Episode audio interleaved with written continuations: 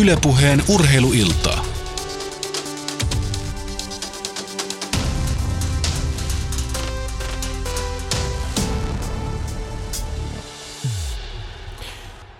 Mitä mainiointa keskiviikkoiltaa Yle Puheen Pasilan studiosta, jossa tänään pohdiskellaan sitä, mitä kaikkea Lahden hiihdon MM-kilpailut tuovat tullessaan. Ensimmäiset mitallit jaetaan tismalleen kolmen kuukauden kuluttua ja Tämä on seitsemäs kerta, kun Lahti järjestää MM-kilpailut. Studiossa ovat tällä hetkellä Jere Pehkosen ja minun lisäkseni Laura Lehtonen. Tervetuloa, hienoa Laura, että olet paikalla. Kiitoksia kutsusta.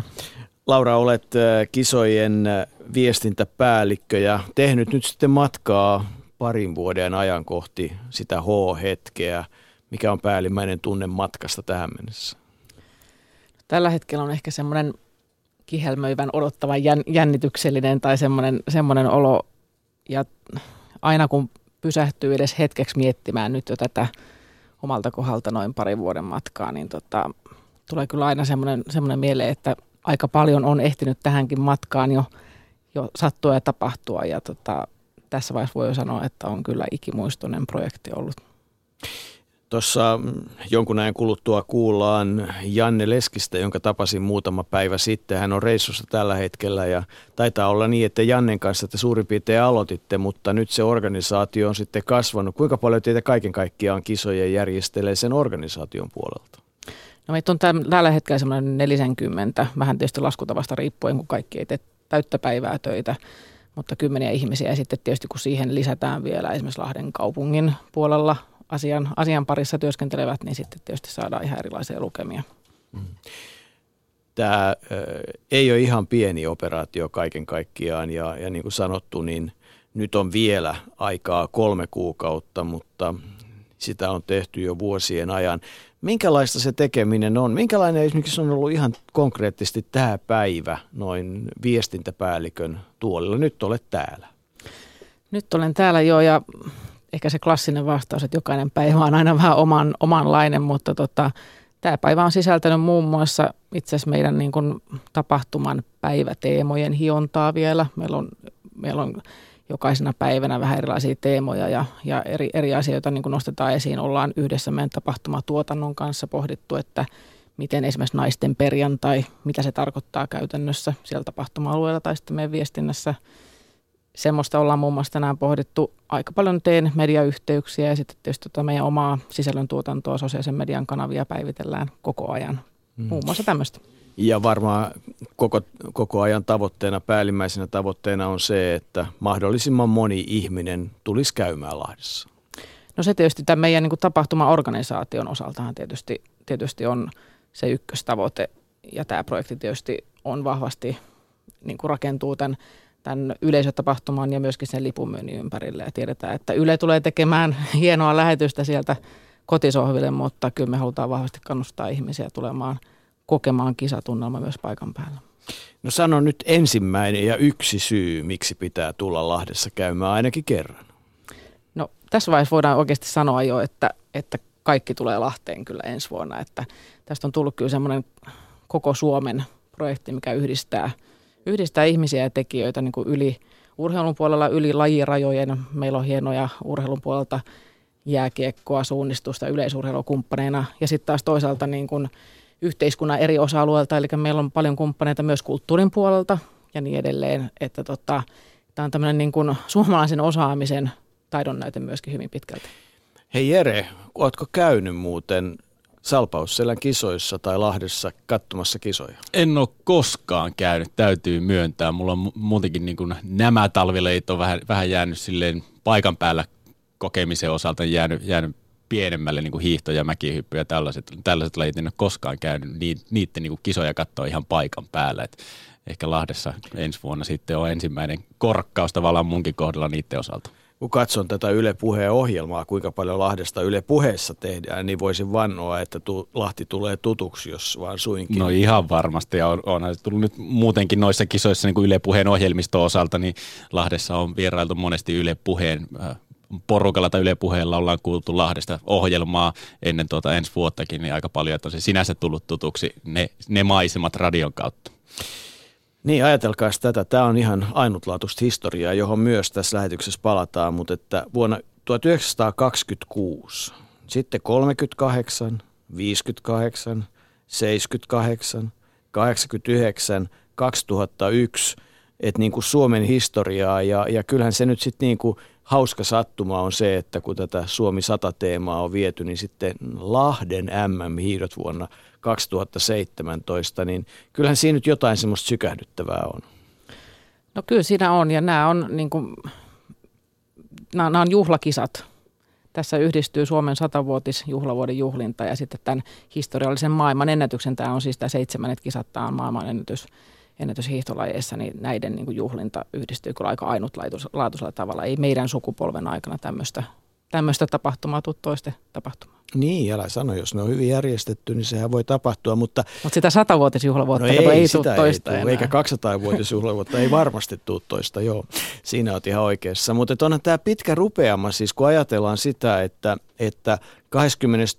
helmikuuta on silloin jo avajaispäivä ja viiden kilometrin karsinnat miehille ja naisille ja sitten illalla avajaiset ja niin kuin sanottu, niin kolmen kuukauden kuluttua sitten jaetaan ensimmäiset mitallit jo sprintissä, että, että tota, siinäkin on tietysti ladattu jo aikamoisia toiveita, mutta, mutta tota, eikö tango, Laura, on jotenkin argentiinalainen juttu?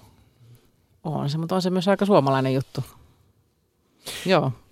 Miten tota, tango on niin kuin vallannut puolet Lahdesta, jos, jos niin kuin huhuja kuuntelee, että ihmiset tuntuu jopa niin kuin rajojen ulkopuolella olevan innoissaan siitä, että tango, mi, mitä tango ja Lahti, miten ne liittyy nyt toisiinsa?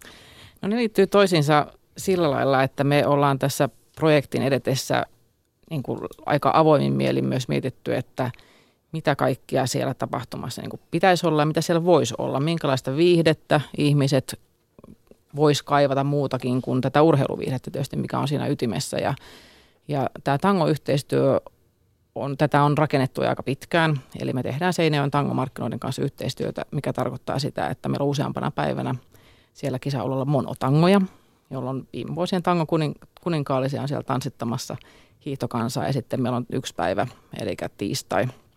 Tiistai on vielä semmoinen erityinen niin kuin laskiestiistain latutangot nimellä vielä nimetty päivä, jolloin sitten on tämmöinen pidempi tangokonsertti.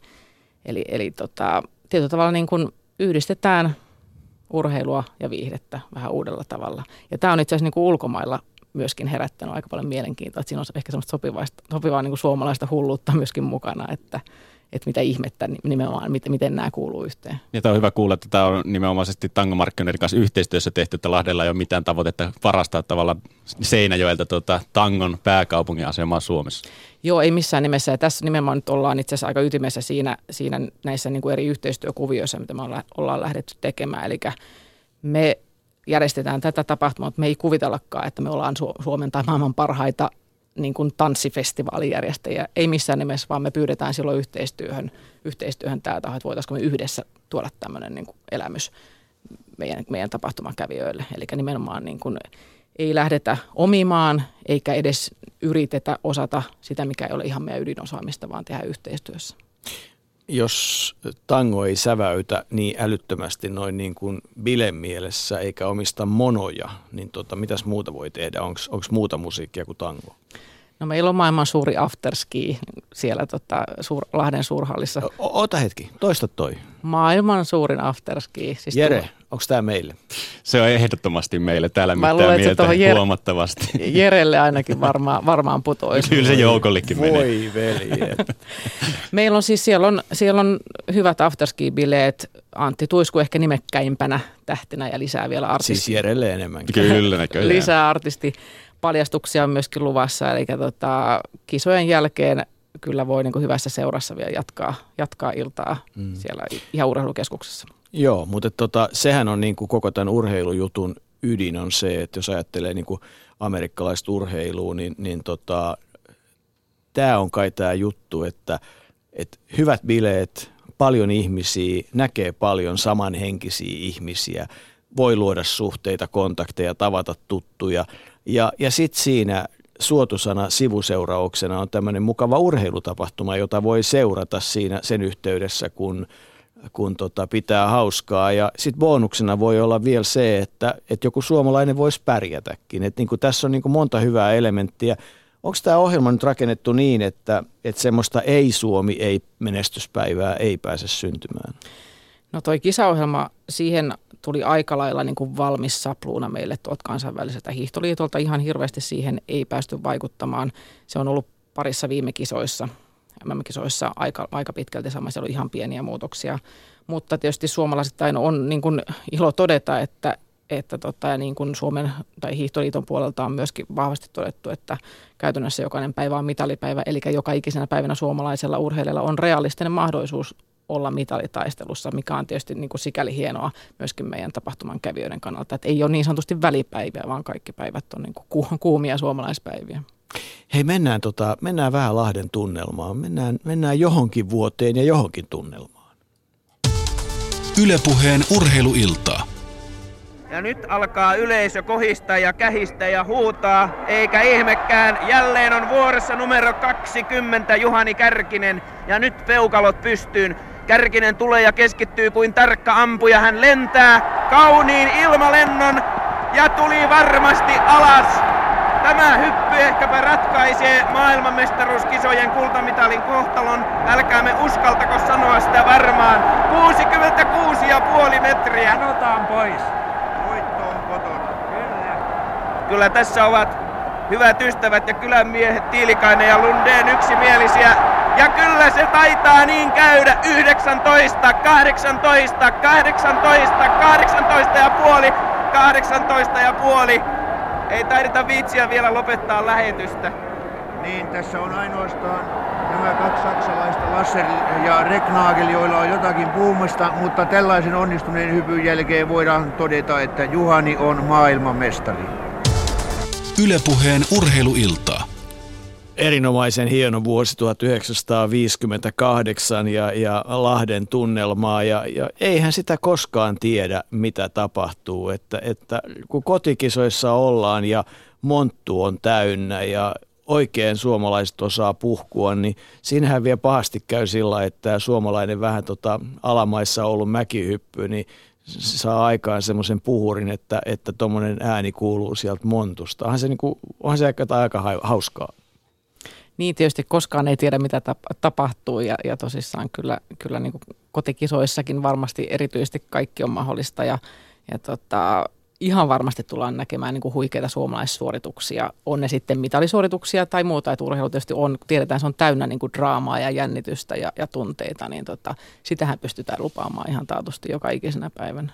Niin, mutta sitten on tietysti sekin puoli asiassa, että, että kun itse mietin sitä, että, että mikä olisi tämmöiselle niin kuin vannoutuneelle urheilun seuraajalle hyvä syy mennä Lahteen, jos siellä ei ole koskaan käynyt, niin, niin ensimmäisenä tulee mieleen se, että kun miettii kaikkia urheilupaikkoja, mitä elämässään on nähnyt ja sitä suoritusta livenä siellä, niin kyllähän se aukeaa telkkarissa, jopa radiossa, mutta ennen kaikkea televisiossa ihan toisella tavalla. Niin no kyllä radiossakin, kun rupeaa miettimään, että osaa kuvitella, että minkälainen se mutka on, mistä tullaan esimerkiksi Lahdessa viimeisellä. Legendaarinen niin, J-mutka, niin, mutta kyllä se pitää kokea se on ja kuinka kovaa sieltä tullaan alamäkeen, kuinka kovaa tullaan loppusuoralla ja, ja niin kuin kuinka kovaa on karpalon nousu tai kuinka kovaa on joku tämmöinen tilanne. Että et kun ne on nähnyt, niin sen osaa niin kuin aisti ihan eri tavalla. Että et, et, et niitä maastohiidonkin mäkiä, niin on vaikea tajuta, minkälaisia mäkiä ne juoksee ylös tai suunnilleen työntää nykyisin jo käsin tasatyöntöä. Että onhan se niinku ihan hurjaa verrattuna, miltä se näyttää vaikka televisiossa. On, on ja Teivaan nousu tulee olemaan meillä ja on tietysti semmoinen legendaarinen kanssa, mikä Vesijärven sieltä rannasta, rannasta nousee ylös se pitkä nousu.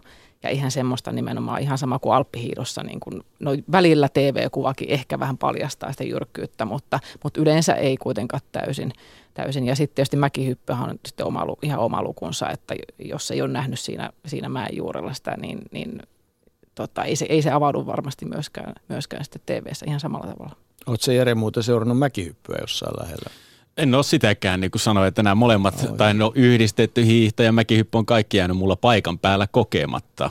Niin, televisiosta kyllä on seurannut ja radiosta myöskin, mutta en ole paikan päällä päässyt näkemään. Ja joskus, tästä on ihan hauska juttu, että, että niin kuin sanoit, että, että, että se mäkihyppy on aivan eri kokemus kun katsoo televisiosta, kun se sitten, että näkee sillä mäkimontossa, miten ne laskeutuu sinne. Mun ystävä oli Itävallassa vaihdossa joskus tuossa muutama vuosi sitten, ja se oli ottanut meksikolaisia vaihto mukaan, ne oli mennyt katsoa Planitsa lentomäkeä, ja sitten meksikolaiset, jotka ei ollut koskaan kuullutkaan, että jotkut hyppää mäkeä lume, lumella tuommoista tornista alas, ja ne oli ihan monttu auki kattonut sitä meininkiä, että tällainen urheilulaji on olemassa. Ne on ihan käsittämättömiä tyyppejä, ketkä tuolta tulee alas tuohon ihan itsemurha hommaa. Et, et Meksiko, meksikolaiset oli syttynyt mäkihyppistä tosi paljon ja oli pitänyt sitä ihan niin kuin extreme-lajeista suurimpana, että miten tämä voi olla mahdollista, jotkut tekee tällaista. Että et sen paikan päällä niin se saa ihan eri fiiliksi siihen, siihen mäkihyppyyn, kun sen näkee, että miten, miten korkealta ne tulee ja miten lujaa ne tulee ja niin päin pois. Itse täytyy kertoa samanlainen tarina, koska mun mielestä niin kuin Lahden Isomäki ja sinne hissillä ylös meneminen on etelä-eurooppalaisille paras turistikohde, mitä, mitä voi sillä seudulla, no voi olla muitakin, mutta et siinä mielessä urheiluväelle ainakin. Et mä oon itse vienyt sinne etelä-eurooppalaisia koripallovalmentajia ja, ja sitten on aina saattanut olla joku lahtelainen tota, mäkihyppäjä kertomassa, että tosta mennään tollaan ja sitten on voinut kysyä, että hei siitä voi kesälläkin laskea, että haluatteko sukset, niin, niin tota, kyllä, kyllä ne valkoisia on, kun näkevät sen, miltä se näyttää. Et, et on se kyllä hurja juttu siis kerta kaikkiaan. Joo, ja se näkymä tietysti, mikä aukeaa Lahden surmaa huipulta yli Lahden kaupungin, se on aivan huikea. Ja sitten tuosta mäkihypyn seuraamisesta vielä pitää sanoa semmoinen, semmoinen se ensimmäistä kertaa, kun itse on joskus seurannut mäkikisaa siitä hyppyripöydän läheltä.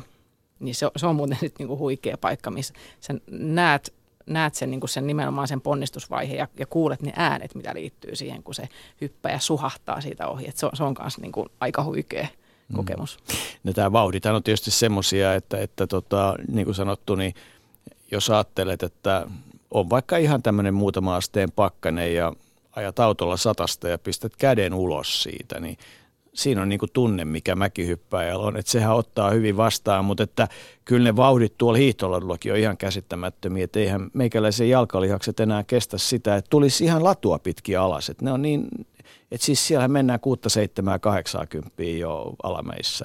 On ja päivänä. sitten sprinttihiihto on tietysti myöskin pitää mainita ehkä hiidon puolelta, mikä on todella vauhdikas. Ja ehkä myöskin semmoinen helppo seurattava semmoiselle, jotka ei, ei ole ei ole välttämättä perinteisiä hiihtolajien seuraajia, niin siinä on tietysti nähdään aina vauhtia, vaarallisia tilanteita ja kaksintaisteluita.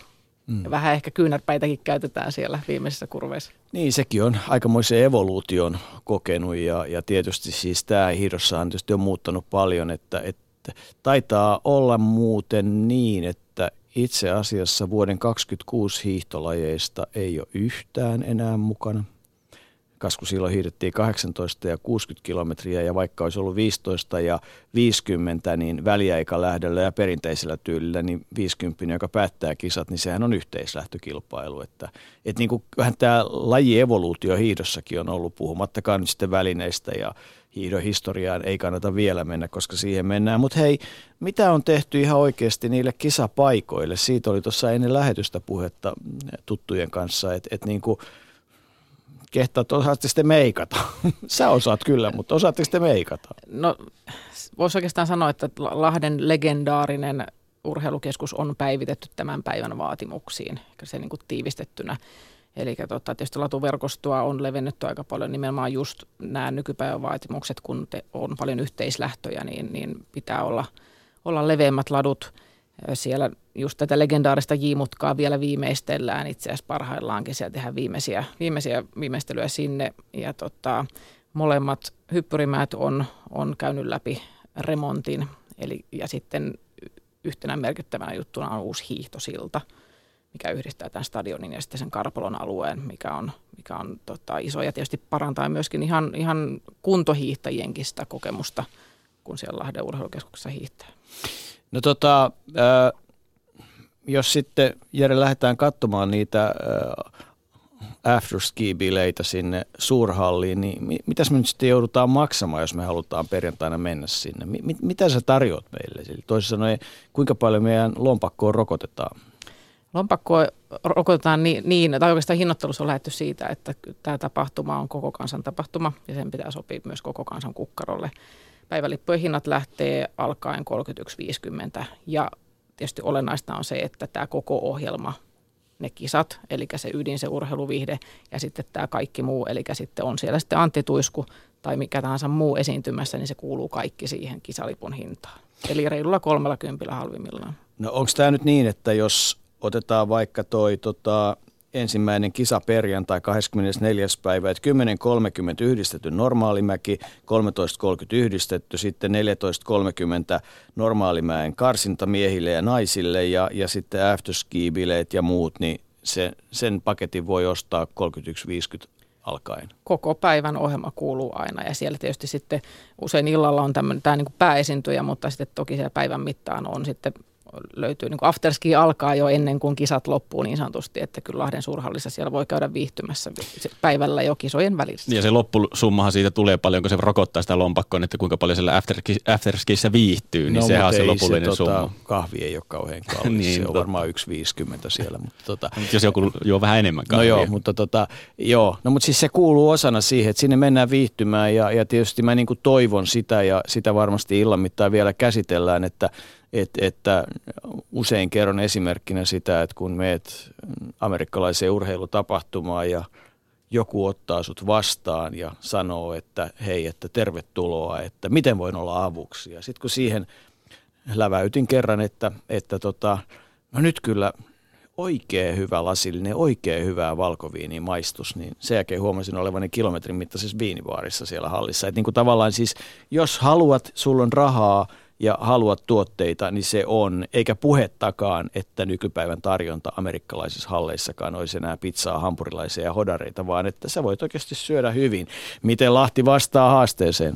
No kyllä me vastataan just nimenomaan tuohon haasteeseen. Siis tiedetään, että tämän päivän kuluttaja on hyvin, hyvin tota, vaativa ja nimenomaan se pelkkä pelkkä urheiluviihde ja siihen lisäksi se kisamakkara ja ehkä kaakao, niin se, se ei riitä. Toki kisamakkaraa ja kaakaotakin saa, mutta esimerkiksi ruoan suhteen, niin meillä on kyllä, kyllä tota valikoimaa riittää.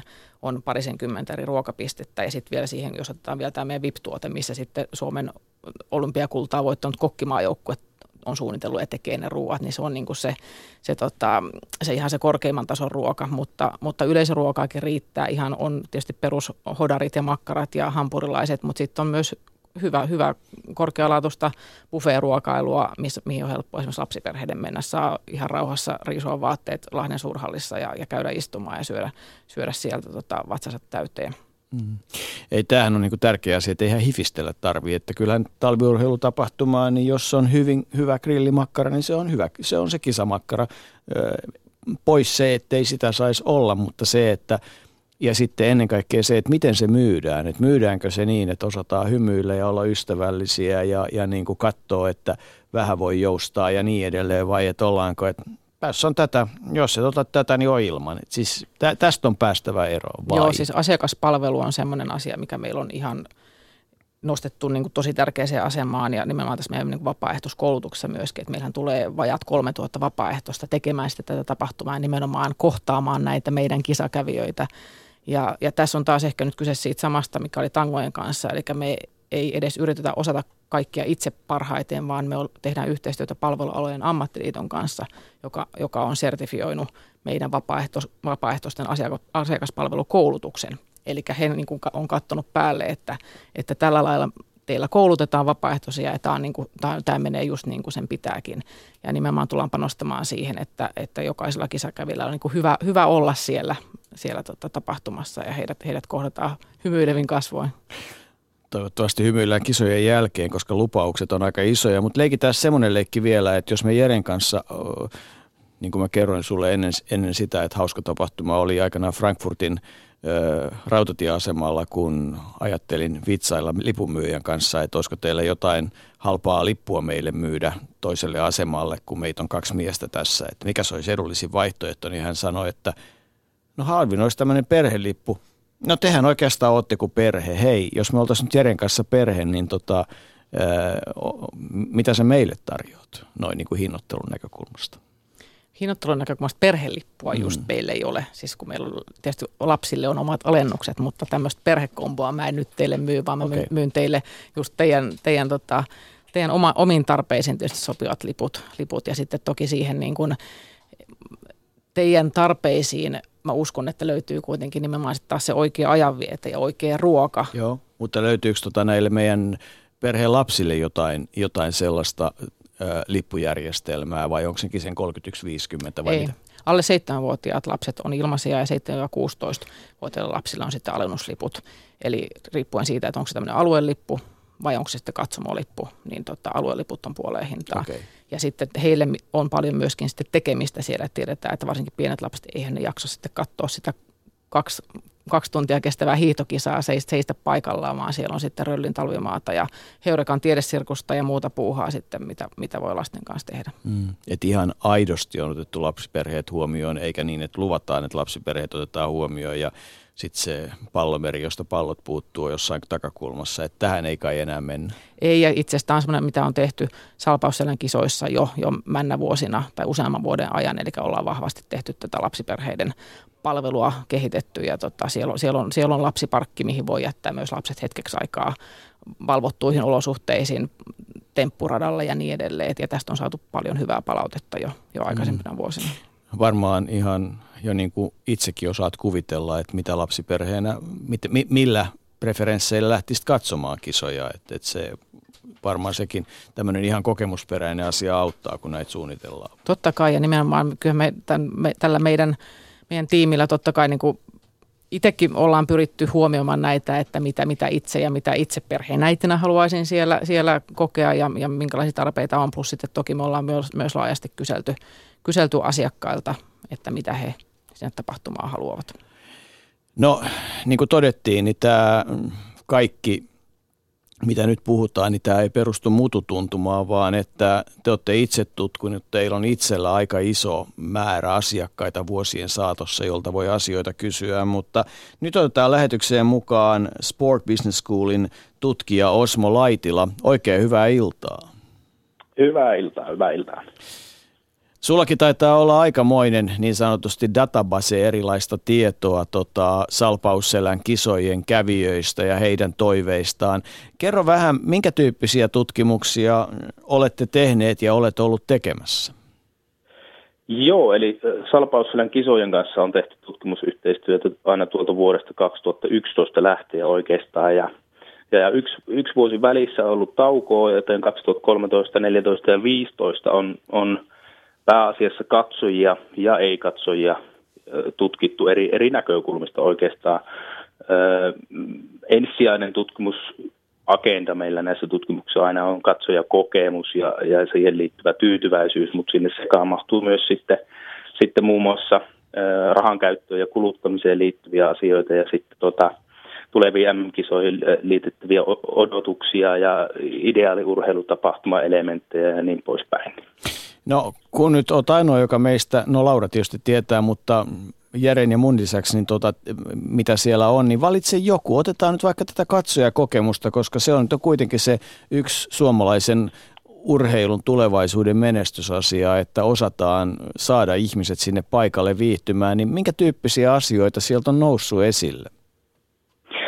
No kyllä esimerkiksi Salpausselän kisojen aikana, niin, niin, niin semmoinen vahvuustekijä, mikä sillä tapahtumalla on ollut, niin on nimenomaan se tunnelma, tunnelma ja tämmöinen ystävien kanssa yhdessä kokeminen, mikä nousee aika monesti siellä esiin. Eli suomalaiset yleisesti, mitä on monesta muistakin urheilutapahtumista tutkittu, ne osaa järjestää hyviä, teknisesti hyviä tapahtumia, eli sinne on helppo saapua paikalle, siellä on helppo liikkua. Öö, kilpailuohjelma on aina aikataulussaan ja ja sillä lailla se semmoinen niin kuin itse urheilutapahtuman kokeminen on, on siinä mielessä tehty hyvinkin helpoksi ja se, suomalaiset sen osaa tosi hyvin. Ja, ja, ja sitten Salppurissa vielä erityisesti nousee, nousee esiin se lauantai. Monesti on ollut semmoinen päivä, jolloin siellä on paljon ihmisiä, jolloin se vielä se tunnelma yhdessä kokeminen korostuu, korostuu aika paljon. No tota, miksi ei riitä se, tutkimusten mukaan, että järjestetään hyvä hiihtokilpailu ja sitä seurataan? No tietysti se, se varmaan riittää tietylle osalle ihmisistä, jotka ovat niin, kuin niin sanotusti hiihtoihmisiä sydämeltään ja, ja menee sen urheilun vuoksi sinne tapahtumaan. Mutta sitten on valtavan suuri, voisin väittää, että enemmistö niitä ihmisiä, joilla, joilla siihen kokemukseen liittyy myös paljon muutakin kuin se itse hiihto tai, tai mäkihyppy, jotka sitten odottaa siltä tapahtumalta esimerkiksi hyviä palveluja, hyviä palveluja tutkimusten mukaan, niin, niin Salppurissakin vietetään useita tunteja, keskimäärin yli kuusi tuntia päivässä paikan päälle, jolloin ehtii tulla nälkä, jolloin ehtii tulla tarve käydä vessassa ja, ja, ja ehkä jossain vaiheessa, jos oikein kova pakkana, niin päästä vaikka sisälle lämmittelemään ja, ja kokemaan ja tekemään jotain muutakin kuin sitä hiihtoa, jonka vuoksi nämä muutkin tekijät niin, niin, niin motivoi ja, ja, ja niin sanotusti edesauttaa ihmisiä osallistumaan, kun ne hoidetaan hyvin ja, ja, ja tämmöisiä konsepteja sinne rakennetaan. No neljän vuoden, viiden vuoden data kertoo myös varmasti asioita, joita kannattaisi parantaa ja joita tietysti on nyt hyvä tentata Lauralta, että onko niiden eteen tehty asioita. Eli mitä sieltä löytyy semmoista ihan selkeää asiallista kritiikkiä?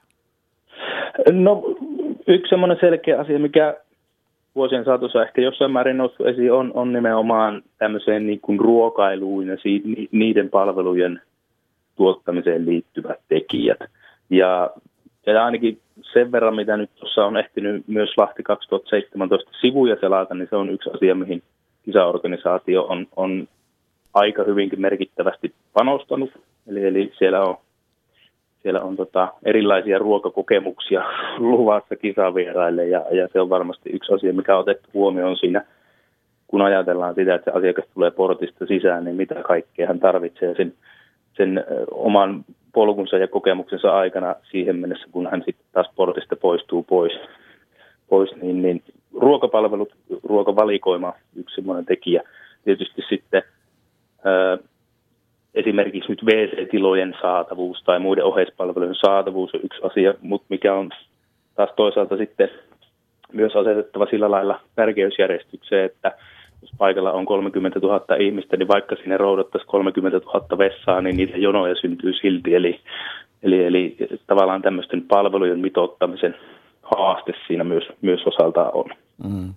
Mites tota, onko tota katsomo siis ihan tämmöiseen, jossain vaiheessa muistan, että Salpaus siellä voi olla, että tähän jaksoon satu sitä, että kun sitten tulee semmoisia ikäviä tilanteita, jossa kisoja joudutaan perumaan – ja, ja sitten ihmiset aika pettyneenä on tullut seuraamaan mäkeä ja kisaa ei ole ja sitten kukaan ei osaa sanoa, että miten mahdollisesti lippujen hinnat palautetaan tai muita. Tuliko tämmöisiä esiin teidän tutkimusdatassa? No tuota, suoranaisesti ei ole sinä aikana, kun me on, me on tutkimuksia tehty, niin silloin ei, ei muistaakseni ole jouduttu kisatapahtumia peruumaan, mutta, mutta tuota, tämmöisen tarinan kyllä olen kuullut, että joskus aikanaan, kun joukkuemäkeä on, on peruttu, niin, niin, niin siltikin, siltikin huolimatta, että niinkin merkittävä kilpailu lauantai-ilta peruttu, niin, niin, niin se ei välttämättä ole katsojia niin suuresti haitannut, koska tota, muilta, muilta osin tapahtuma on sujunut hyvin. Tunnelma on ollut ja ilotulitus on näkynyt kivasti ja, ja ihmiset on viihtynyt siellä. Eli, eli sekin vähän niin kuin tukee sitä, sitä väitettä, että se urheilu ei, ei ihan kaikille aina ole keskiössä. Niin, eli toisin sanoen urheilu on suotuisa sivutuote tuolla Lahden MM-kisoissa pääasia, että on iso afterski ja pitää hauskaa ja lapset viihtyy ja on päivä ollut ulkona kivassa seurassa. Onko tämä nyt Laura ihan oikeasti näin? Eikö se ole kallista järjestää hiihtoa kuin järkkää vain isot bileet? No voisin tietysti noinkin nähdä, mutta tota, tuossa on tietysti hyvin tutulta kuulostaa toi, mitä Osma sanoi ja, ja tota, ja kyllä se, se, nimenomaan se tunnelma, se tiedetään nimenomaan näiden tutkimusten perusteella ja, ja tota, tämän niin kuin jatkuvan palautteen myöskin ja, ja miten niin kuin asiakkaiden kanssa keskustellaan ja tänä päivänä tietysti se on helppoa myös sosiaalisen median kautta käydä sitä keskustelua, niin se tunnelma on kyllä siinä aivan ytimessä. Ja tietysti Lahdella just on tämä tietty perinne, mikä liittyy myös näihin mäkikisoihin ja lauantain iltamäät ja ilotulitukset, niillä on, niillä on niin kuin ikuinen paikka lahtelaisten sydämissä, jos voisi näin sanoa. Eli huolimatta siitä, että mäkihypyn menestys on viime vuosina ollut heikkoa, niin edelleenkin se, se on niin kuin monille se ainoa oikea tapa tulla kisoihin on tulla katsomaan se iltamäki ja ilotulitus. Ja silloin puhutaan nimenomaan siitä, että se tunnelma on niin, niin ainutlaatuinen, että sitä vaan ei voi jättää väliin. Pärjää suomalaiset siellä miten tahansa.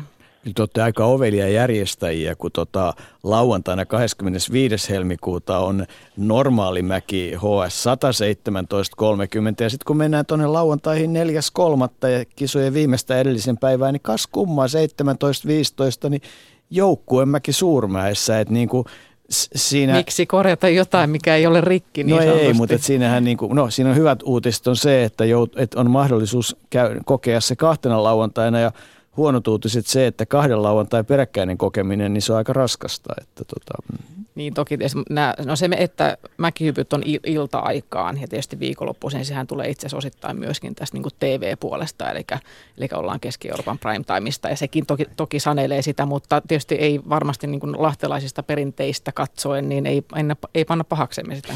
No ei, mutta itsehän sä sanoit, että miksi korjata sitä, mikä ei ole rikki, että sehän on loistava siis tuote, vai mitä Jere? No kyllä vaan, mulle tuli vaan tuossa mieleen, että kuitenkin Salpassilla kisat kun vuodesta 2023 asti järjestetty ja kuitenkin se on niin kuin semmoinen peruskivi yhdelle suurelle suomalaiselle tai suurelle suomalaiselle talvilajeille. Niin kuin Laura puhui tuosta, että, että lahtelaisille ne on jättänyt lähtemättömän jäljen tavallaan siihen lahtelaiseen sielumaisemaan, mutta kiinnostaa tietää se, että ihmisille, jotka ei välttämättä ole sitten niin kiinnostunut siitä itse lajista, he haluavat tulla seuraamaan tietenkin urheilua kaikin puolin näin, mutta haluavat tulla viihtymään, niin miten tavallaan niille iskostetaan se, mikä on iskostettu lahtelaiseen sielumaisemaan, että, että he välttämättä eivät ole niin kiinnostuneet tästä asiasta, mutta kuitenkin tuntevat sen, että, että me ollaan osa tätä historiallista jatkomaa ja tätä historiallista kisaa, että päästään todistamaan kaikkea tätä, että miten, miten se tulee tavallaan sille satunnaiselle asiakkaalle se fiilis silloin sille kisapaikalla, kun se tulee. Nyt on pakko muuten kysyä Osmolta, että onko teillä muuten dataa siitä tutkijoista, tutki, niistä, jotka olette tutkineet, että, että tota, minkälainen jakauma ympäri Suomea sieltä tulee? Onko tämmöistä, minkälainen se jakauma on? Onko sinulla siitä tietoa? Maantieteellistä jakaamaa, jos puhutaan näistä meidän, sitä tarkoitat. Niin. No siis pääasiassa nämä niin kuin Salpausselän kisojen aikana paikan päällä tehdyt tutkimukset, niin selkeä enemmistö on seudulta Lahti-Hollolla Nastolle, eli sanotaan ihan siitä ydinalueelta. Ja sitten sit kun lähdetään päijät ulkopuolelle, niin seuraavaksi, seuraavaksi merkittävin alue on tietysti Uusimaa, ja siinä sitten pääkaupunkiseutu itsessään, että sen jälkeen oikeastaan niin, niin hyvin pieni vähemmistö Salpausselän kisoihin näissä meidän otoksissa niin on, on muualta kuin päijät tai, tai Uudeltamaalta. Studiossa on siis Lahden kisojen viestintäpäällikkö Laura Lehtonen. Laura. Niin tietysti tästä tulee sitten se ero, kun mennään MM-kisoihin, mm. mikä on sitten isompi tapahtuma, niin tota, tietysti silloin tämä kävijä kävijäprofiili muuttuu, että toki tietysti tulee, tulee paljon enemmän väkeä tietysti muualta Suomesta että sitten ulkomailta. Eli sikäli nämä mittasuhteet vähän muuttuu, mutta tota, se tietysti tästä päästään ehkä siihen, että miten me ensinnäkin houkutellaan niitä ihmisiä muualta kuin Suomesta, ketkä ei, kenellä tämä ei kuulu siihen niin kuin omaan äidinmaitoon tai ei ole siellä DNAssa tämä, tämä iltamäen ja ilotulituksen seuraaminen, niin, niin sitten tullaan just näihin esimerkiksi tangomarkkinoiden kanssa tehtävään yhteistyöhön. Eli me tarjotaan ihmisille useita eri syitä tulla sinne ja, ja erilaisia kulmia. Ja joku kiinnostuu nimenomaan tästä tangokulmasta, joku tulee katsoa sinne antituiskuun, joku tulee, joku tulee, jostain, joku tulee maistamaan sinne hyviä ruokia. Ja sitten siellä tietysti on, on myöskin ne urheilukisat, mutta tota, nimenomaan kyse on siitä, että kun, kun tehdään näin isoa tapahtumaa, niin, niin ei voida vaan perustaa yhteen asiaan sitä koko tuotetta. Hmm. Otapa vielä, jos sieltä äh, Sport Business Schoolin tutkija Osmo Laitila, jos sieltä löytyy sieltä tutkimusdatasta jotain, jota erityisesti voisit kertoa meille, joka saattaisi olla kiinnostavaa sekä kuuntelijoiden kannalta että järjestäjien kannalta? No varmaan yksi, yksi semmoinen tekijä, jos nyt ajatellaan tulevia kisoja ja, ja niiden tuottamaa hyötyä sitten alueellisesti ja, ja, ja jos mietitään nyt Lahtea ja sitä yhteiskuntaa, mikä päijät on, niin, niin, niin yksi mielenkiintoinen tekijä, mikä monessa muussakin urheilutapahtumassa, niin kuin Laura mainitsi, nyt tulee kansainvälinen suuri tapahtuma, jossa, jossa tulee olemaan myös tuhansia ulkomaalaisia kävijöitä, niin, niin heidän rahan käyttönsä esimerkiksi on yksi hyvin merkittävästi merkittävä suuri tekijä suhteessa sitten esimerkiksi paikallisiin kävijöihin. Eli, eli jos, jos miettii sitten tämän, tämän urheilukilpailun ja Lahden tulevia MM-kisojen hyödyllisyyttä ja taloudellista vaikutusta, niin se tulee olemaan, tulee olemaan varmasti hyvin suuri, etenkin, etenkin jos sinne onnistutaan paljon ulkopaikkakuntalaisia ja erityisesti ulkomaalaisia houkuttelemaan paikalle. Paljon teidän laskelmissa näiden otoksissa on ollut tämmöinen keskikulutus, keskiostos? Paljonko bensaa kuluu per tunti No tota, nyt viimeksi vuonna 2014, kun, kun tätä kuluttamista vähän tutkittiin näitä kävijöitä, ketä silloin, silloin otokseen tuli, niin ulkopaikkakuntalaisilla se noute, nousee tuonne reilusti yli 400 euroa ja esimerkiksi sitten Lahde, Lahden alueella kulutettu rahamäärä yli seitsemänkertainen suhteessa paikallisiin, paikallisiin kävijöihin, eli puhutaan tuommoista noin 350 eurosta kävijää kohden silloin kun on osallistuttu salpauselän kisoihin, jotka on tietysti kestoltaan vielä lyhyempiä. Sitten kun MM-kisoissa tämä tapahtuma kesto kasvaa, niin totta kai, totta kai tämä taloudellinen vaikuttavuus kasvaa sitä myötä myös. Eli ihmiset satsaa siihen tunnelmaan ja on niin kuin varautunut siihen, ovat, haluavat hyvän tuotteen ja ovat valmiita siitä maksamaan. Näinkö Laura? No kyllä joo, ja tietysti sitten nimenomaan tullaan siihen, että tästähän, tästä tapahtumastahan hyötyvät myös monet Lahden seudun yrittäjät, yrittäjät ja tota, tutkimustietona voidaan tietysti mainita edellisten MM, hiidon-MM-kisojen, mitkä järjestettiin Falunissa, niin heillä turistien jättämä, jättämä rahamäärä sillä Falunin alueella oli, oli reilu 30 miljoonaa euroa, eli puhutaan ihan merkittävistä summista. Ja tietysti meidän tapauksessa, kun Lahti on niin lähellä Helsinkiä, ja tiedetään, että paljon kisavieraita tulee yöpymään myös Helsingissä ja muissakin semmoisissa paikka, paikkakunnilla, mitkä on kätevän matkan päässä Lahdesta, niin tietysti nämä taloudelliset vaikutukset säteilee myöskin sitten näihin, näihin paikkoihin. Eli tulee hotelliypymisiä ja muuta, muuta kulutusta. Mm. Se olisi mielenkiintoista tietää, että kuinka moni tulee niin sanotusti omilla autoilla, kuinka moni valitsee bussin ja kuinka moni tulee esimerkiksi junan tai junan välityksellä. Muita vaihtoehtoja ei taida oikein, reillä ei taida päästä, mutta eihän siitä mutta teillä mitään dataa No kyllä siitäkin itse asiassa löytyy, löytyy tietoa sillä lailla, että jos nyt ulkoa oikein muista, niin noin kolmasosa on, on Salkkurin kisoihin saapunut autolla ja sitten tota, vielä vähän enemmän, joku noin, noin 40 prosenttia ihmistä on sitten käyttänyt julkisia, julkisia. Ja tietysti Salppurissa, kun, kun se lähiseutujen kävijämäärä on niin suuri, niin sinne tullaan sitten helposti jopa kävellen tai fillarilla – Villarillekin paikalle, että Lahti on siinä mielessä kompaktin kaupunki, että siellä on helppo liikkua ja saapua sinne paikalle. Niin, niin, mutta tietysti jos miettii sitten M-kisoja, niin ruuhkat tulee olla vähän toisenlaiset ja, ja, ja silloin, silloin todennäköisesti julkisen liikenteen merkitys kasvaa siinä paikalle saapumisessa. Onko teillä jotain koko Suomen kattavaa shuttle-järjestelmää, Laura? Sultajärjestelmää ei ole, mutta, mutta VR on meidän kumppani ja, ja siis Lahtihan on logistisesti todella kätevässä paikassa, eli monesta suunnasta pääsee hyvin junalla siis Lahteen ja arkipäivisin Lahdessa pysähtyy jopa yli sata junaa päivittäin.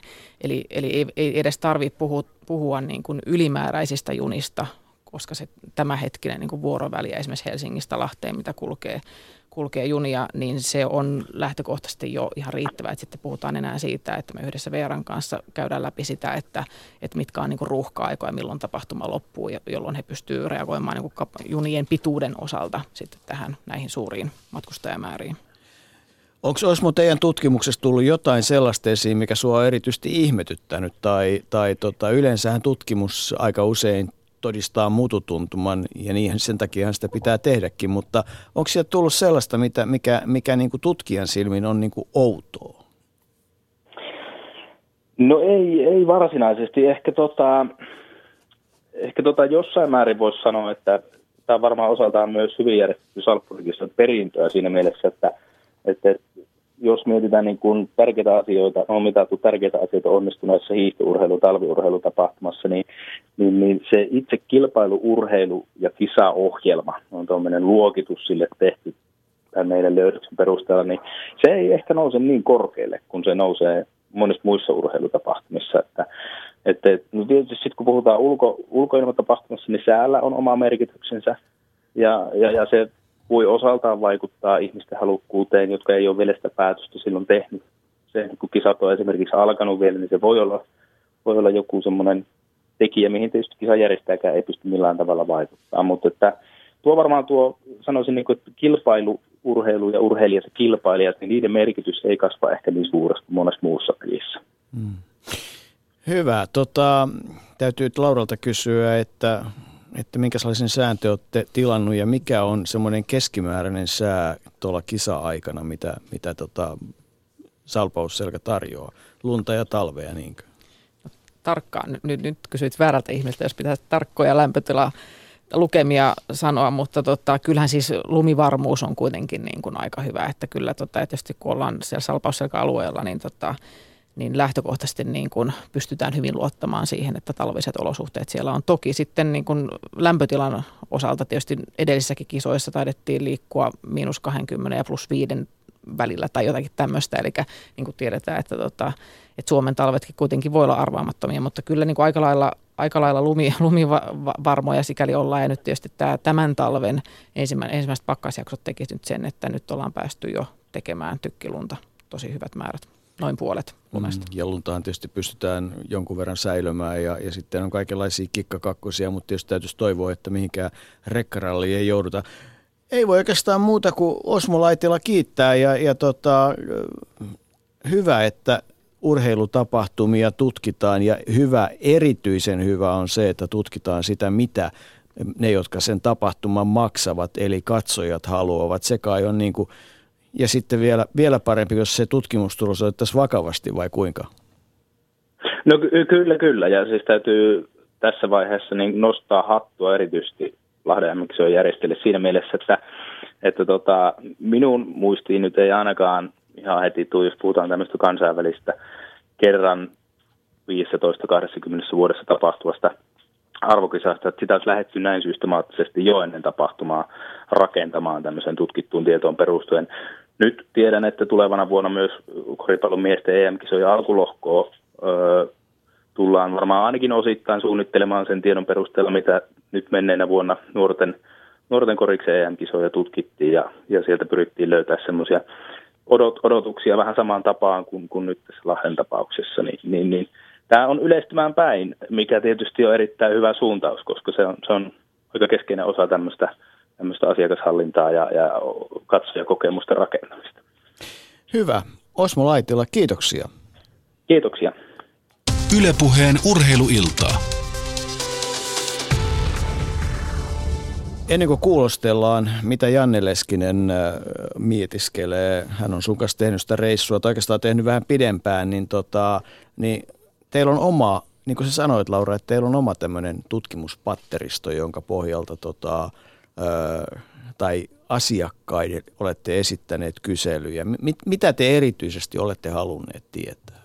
Joo, tai siis tämä ryhmä, keneltä me itse ollaan myöskin sitten tietysti näiden esimerkiksi Osmon porukan kanssa yhdessä tehtyjen tutkimusten lisäksi, niin meillä on tietysti tämmöinen oma asiakasrekisteri nyt alkaa olla jo yli 15 000 ihmisen rekisteri. Siis siellä on sekä lipun jo ostaneita, että sitten ihmisiä, jotka on tilannut meidän uutiskirjeitä ja liittynyt muuten vaan tähän tota, meidän rekisteriin, niin me ollaan kyselty, viimeksi tehtiin nyt, nyt tässä loppusyksystä syksystä semmoinen aika kattavakin kysely. Vastaaminen kesti varmaan 10 minuuttia, missä kysyttiin todella tarkkaan ihan oikeastaan samojakin asioita, mitä oli aikaisemmin kysytty, mutta vielä niin kuin tarkentaen. Eli minkälaisia palveluja he haluavat, minkälaisia oheis, oheisohjelmia he haluavat ja, ja tietysti myöskin niin kuin taustamuuttujen kautta, että, että onko lapsiperheitä tai, tai tulevatko kaveriporukassa ja, ja, ja niin edelleen. Ja mitkä, mitkä lajit myös kiinnostaa. sitäkin, sitäkin vielä kysyttiin tässä viimeisessäkin vaiheessa. Sanoit sanan uutiskirje ja, ja niin kuin tavallaan tämmöinen insight-tieto. Mistä sen voi itselleen tilata? Sen voi tilata meidän nettisivuilta lahti2017.fi.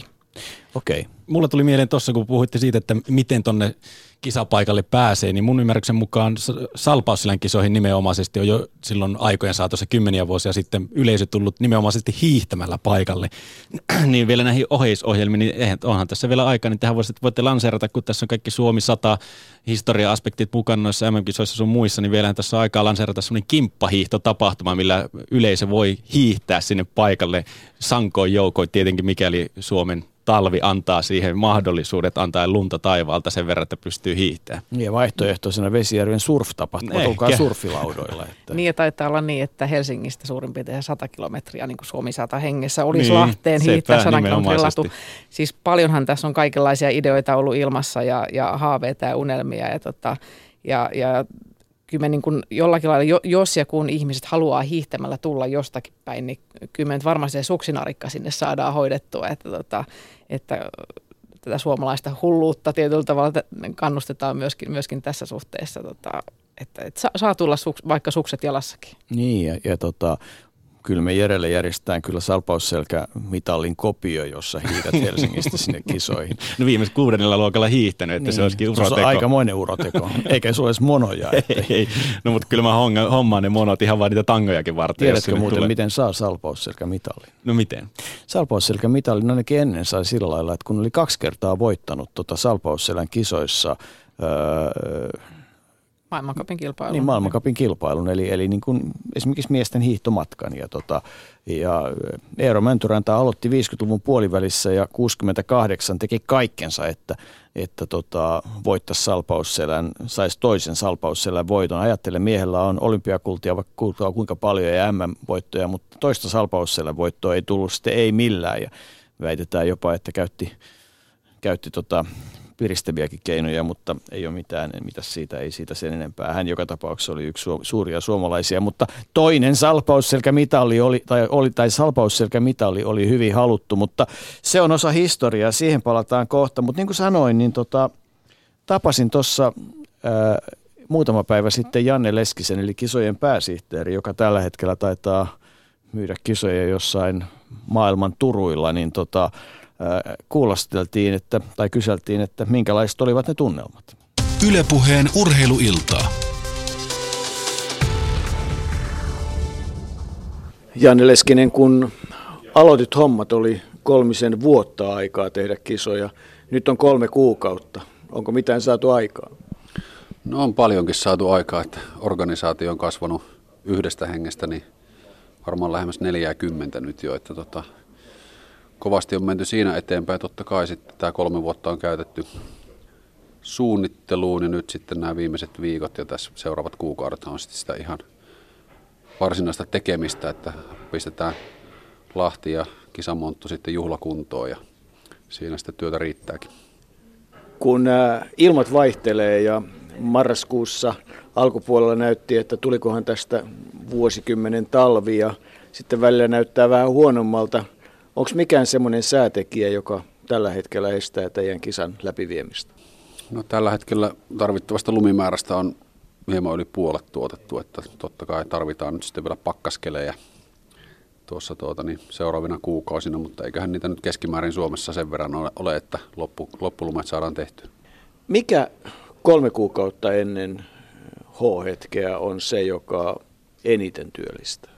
No niitä on paljon, paljon asioita. Toki tämä meidän niin kuin kisojen markkinointi ja viestintä pyörii koko aika täysillä, että yritetään nyt saada sitten uusia hiihtofaneja synnytettyä tässä vielä, vielä viime hetkellä ja tota, sitä työtä on toki tehty jo vuoden verran aktiivisesti, eli, eli koko aika lähdetään siitä, että toki halutaan perinteisesti hiidon kannattajat ää, kisoihin ja he, he varmasti sinne tulevatkin, mutta halutaan myös uusia perheitä, lapsia, nuoria – jotka lähtis mukaan sitten tähän kokemukseen paikan päällä. Että se on pikkasen hiipunut tämä kulttuuri Suomessa siitä, että lähdetään katsomaan urheilua no yleisesti paikan päällä. Olen saanut tietoa, että suomalaiset on väkilukuun verraten niin Euroopan huonoimpia urheilutapahtumissa kävijöitä.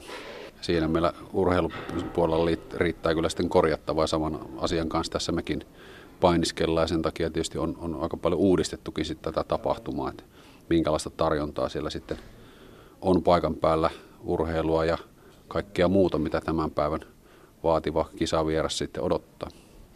No sitä tässä sen kahden tunnin aikana tullaan käsittelemään, mutta Janne Leskinen, onhan se niinkin, että, että kun periaatteessa kisat kuulee radiosta, näkee hienosti televisiosta, niin kyllähän ne kisat ihan toisella tavalla aukeaa jos vaikka päivän on käynyt katsomassa, että millaiset ne mutkat on ja kuinka korkealta sitä oikeasti hypätään ja, ja minkälainen se tunnelma siellä on, se, se niin kuin kertautuu sitten niihin katselu- ja kuuntelukokemuksiin ihan eri tavalla.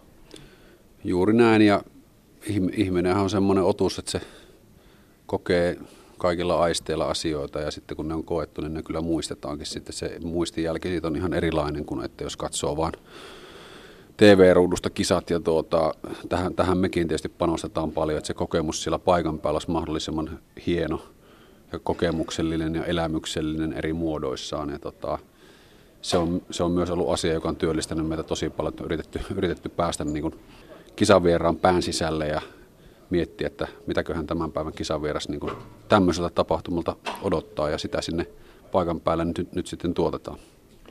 No lähdit lainausmerkeissä Alppi-ihmisenä rakentamaan näitä kisoja ja, ja voisi kuvitella, että sulla oli jonkinlaisia odotuksia siitä kolmen vuoden matkasta.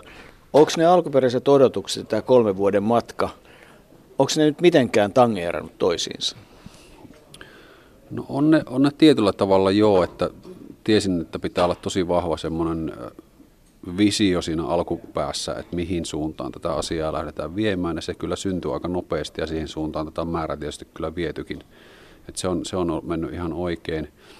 Ää, toki niin kuin ihan kuitenkaan en osannut varautua silloin alku, alussa siihen, että kuinka monen erilaisen asian ja asiayhteyden kanssa tässä pitää olla tekemisissä, niin kuin valtiovierailuista niin kuin tuuliverkkoihin ja niin kuin lippujen hinnoittelustrategiasta mihin lienee, mutta siis tämä on niin valtava, valtavan suuri projekti, jos katsoo niitä eri asioita, mitä pitää niin kuin käsitellä ja mistä pitää tehdä päätöksiä. Ja, ja se, sekin on ollut toisaalta yllätys, että itse asiassa odotin alussa, että totta kai tämä viimeinen kuusi kuukautta tulee olemaan sitten aivan yhtä niin kuin juoksemista, hirveitä kiirettä ja muuta. Mutta itse asiassa tällä hetkellä nyt kun tämä organisaatio on kasattu ja kaikki tietää tehtävänsä, niin tässähän mennään niin kuin aika, aika suht kohta semmoista rauhallista määrätietoista tahtia kohti kisoja ja ei semmoista hirveätä kiireen tuntua ei nyt niin kuin missään ole, joka on tietysti merkki siitä, että organisaatio toimii ja suunnitelmat on tehty hyvin ja toki varmaan sitten vielä siellä helmikuun alkupuolella tulee, tulee jonkunlaisia pikku, pikku kiirepiikkejä, se on ihan odotettavaa sitten, kun se varsinainen rakentaminen käynnistyy siellä näin poispäin, mutta tällä hetkellä vaikuttaa siltä, että ainakin meidän porukka tietää, mitä on tekemässä. Niin, tuosta tuli mieleen se, että, että kun on niin monta sidosryhmää, joiden kanssa pitää touhuta, niin jokainen tietysti kokee myös, että he ovat se tärkein ryhmä ja, ja valmentajat kokee, että he ovat tärkeä ryhmä, urheilijat tietysti, että he ovat keskiössä, huoltoporkat on sitä mieltä, että ei mikään ole tärkeämpää kuin meidän rekkojen paikat ja niin edelleen ja niin edelleen. Että tätä tämä varmaan on, että siellä on myös sit semmoista omaa sisäistä lobbausta aika lailla löydettävissä. Kyllä joo juuri noin kuin sanot, eli erilaisen intressien sovittamista tavallaan yhteen ja, yhteen ja samaan palapeliin, jos näin voi sanoa. Tuota. Mutta siinäkin on tietysti auttanut se, että tietysti urheilupuolella tietysti säännöt sanelee hirveästi, että miten se, miten se asia menee, joka helpottaa paljon, mutta sitten taas tällä toisella puolella, kun toimitaan yhteistyökumppaneiden tai, tai muun, muun kanssa, niin sääntöjä on niin kuin vähemmän, sitten niitä sääntöjä on pitänyt itse tehdä tai jonkinlaisia priorisointeja sitten, jonka mukaan niitä asioita päätetään. Ja, mutta kyllä siinäkin on onnistuttu. Kuinka iso merkitys sillä Lahden hiihtojen ja salpausselän kisojen pitkällä historialla on? Onko se, tota, onko se rasite vai onko se voimatekijä? No sekä että, että tota, totta kai mekin on paljon rakennettu tätä kisan tarinaa sen legendaarisuuden kautta, ja se on ihan mahtava asia, josta oikeasti kaikkien suomalaisten pitäisi olla ylpeitä, että täällä on kohta jo sadan vuoden ajan näitä kisoja oikeasti järjestetty, ja tämä niin kuin esimerkiksi Lahden, Lahden niin kuin urheilukeskus sinänsä on tämmöinen niin kuin urheilupyhättö niin kuin vailla vertaa, jota voi verrata Wimbledonin ja Monacoon ihan niin kuin hyvillä mielin, millä, millä tahansa mittarilla. Ja, ja toisaalta sitten taas, taas se perin, perinteinen toimintamalli, sitten kuinka kisoja on järjestetty ja miten, miten siellä on niin kuin toimittu, niin onhan siinä ollut niin kuin opettelemista sitten, että nyt kun ajat on muuttuneet ja pitää, pitää nähdä niin kuin, pitää mennä eteenpäin ja kehittää uusia toimintatapoja ja, ja, ja elää niin kuin ajassa, niin on siinä sitten taas ollut niitä haasteita, että kuinka, kuinka uskalletaan luopua sitä vanhasta ja tehdä asioita uudella tavalla. No, on sanonta, että, että on ihan sama mitä kirjoitetaan pääasia, että kirjoitetaan ja että, että asiat nousee esiin. Miten tämmöiset keskustelut nyt esimerkiksi Teres Juhaukin ympärillä, niin Onko ne heijastunut millään tavalla tähän teidän järjestelykoneistoon?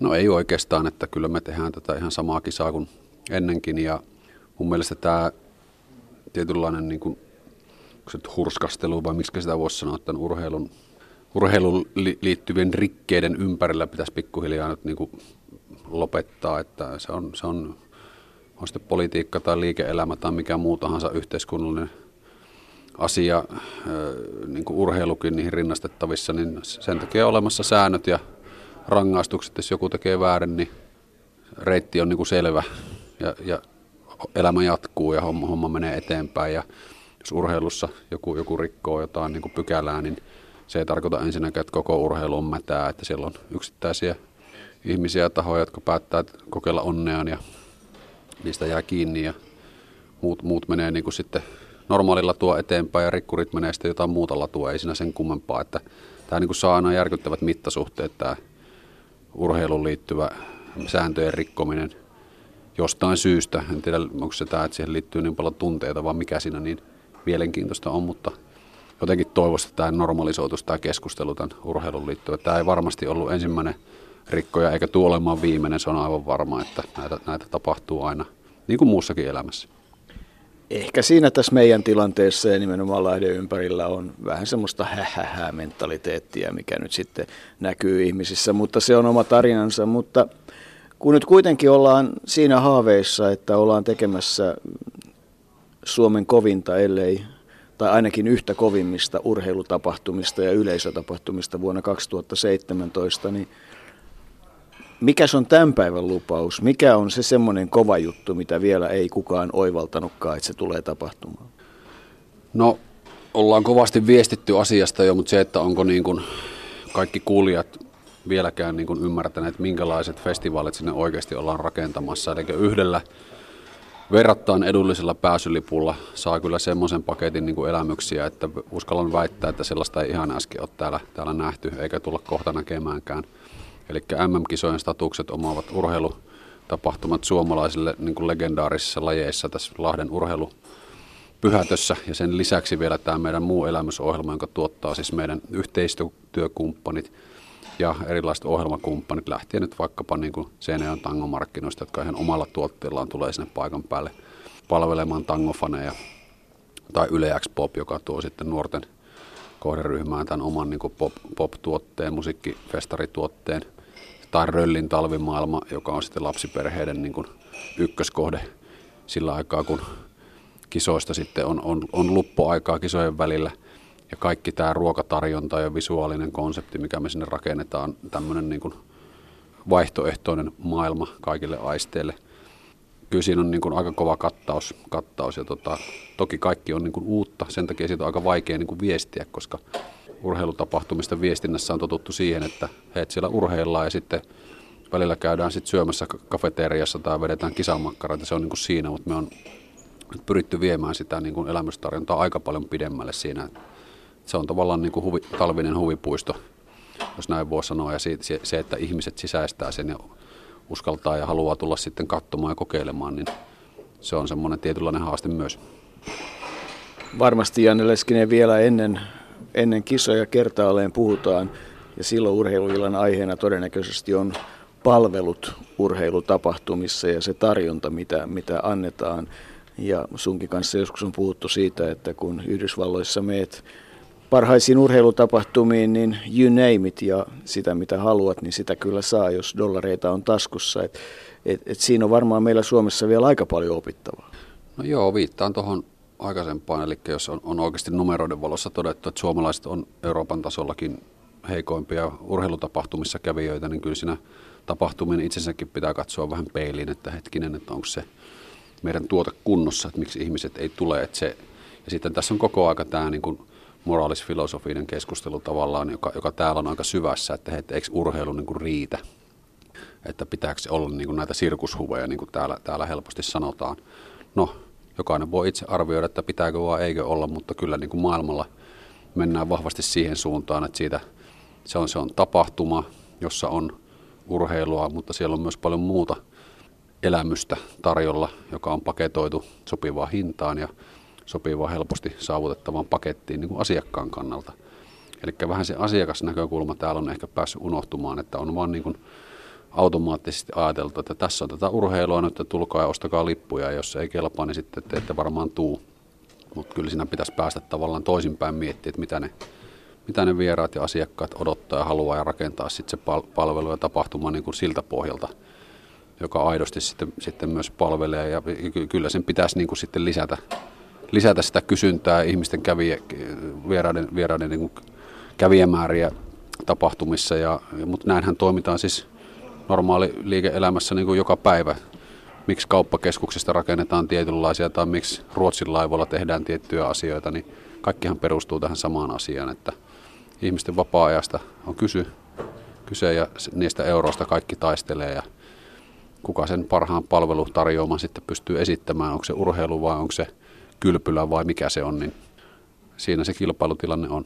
Niin, ja siinä on se noidankehä, että ihmiset haluaa mennä sinne, missä muutkin ovat, koska tämä ryhmäytyminen ja samanhenkisten ihmisten tapaaminen ja, ja, ja siitä myötä niin kuin kekkereiden syntyminen, niin siitähän urheilussa on kysymys. Sen takia kai Yhdysvalloissakin tapahtumiin mennään, että ne on ne hyvät kekkerit, minne muutkin menee. Sinne pitää mennä, missä muutkin on. Kyllä, mekin on paljon asiaa tutkittu ja se tunnelmahan on se ensimmäinen asia, mikä sieltä tulee aina esiin, että miksi tapahtumiin mennään. Tunnelmaa ei synny, jos siellä ei ole paljon ihmisiä ja, ja toki ympäristö ja, ja palvelut pitää olla kunnossa, mutta kyllä se lähtee just tuosta, että pitää saada semmoinen positiivinen tavallaan niin kuin lumipalloefekti tai kiima tai miksi sitä nyt sitten sanotaan, että tulee se joukko, joukkolähtö niin sanotusti tapahtumaan. Ja se on sitten aika korkean tason psykologiaa, kun sitä ruvetaan pohtimaan, että mitä ihmisen päässä tapahtuu, kun se tekee päätöksen, että minä lähden viettämään nyt töiden jälkeen tai viikonloppuna tai hiihtolomalla aikaa paikkaan A, B tai C, niin miten se ajatusprosessi sitten tuolla päässä, päässä kulkee. Et siinä on varmaan asiantuntijoita löytyy vastaamaan sitten siihen, mutta tota, niin, kysynnän luominen ja se, sen niin kuin kiiman synnyttäminen siihen, että tulee se joukkoilmiö, niin siitä siinä on paljon kysymys. Janne Leskinen, tietysti yksi tärkeä asia Suomen kannalta on se, että kun me olemme luoneet itsestämme semmoisen osin tosiasian, osin illuusion, että olemme maailman parhaita kisajärjestäjiä, niin, niin ei kai nyt sitten urheilijaa kuitenkaan ole unohdettu, koska se viesti, että ne puhuu paljon, mutta meillä oli kurjat olosuhteet, niin sitä ei tietysti mielellään kuulisi. Ei, meidän tota, tämä, niin toimintamalli, joka, joka perustuu siis asiakaslähtöisen ajattelun ja urheilijat on yksi ja joukkueet on yksi asiakasryhmä kisoissa ihan siinä, missä kaikki muutkin ja aivan varmasti heidän tarpeet otetaan huomioon.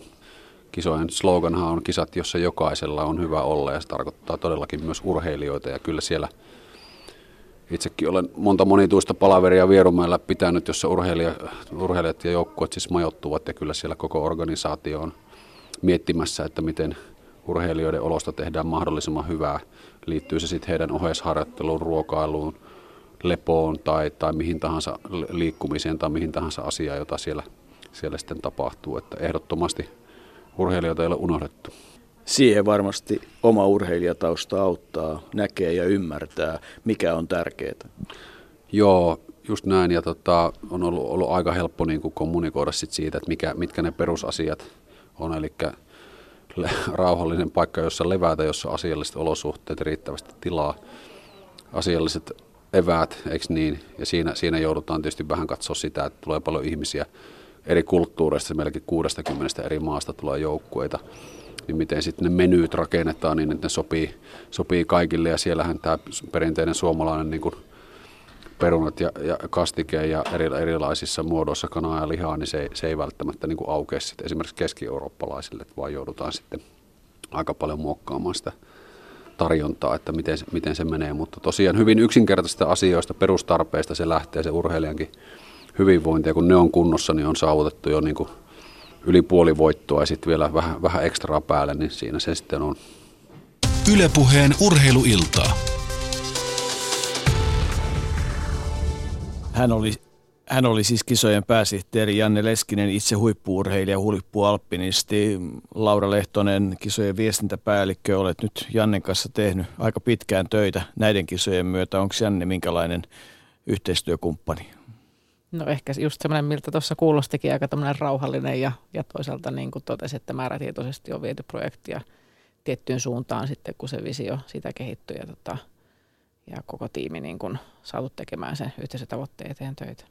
No Janne ei ihan kaikkea kertonut. Mitä haluat täydentää tuohon Janne tarinaan, mitä tuossa tuli niin kuin semmoista, mitä, mistä haluaisit ottaa kiinni? Lapset on varmaan aika tärkeä ryhmä.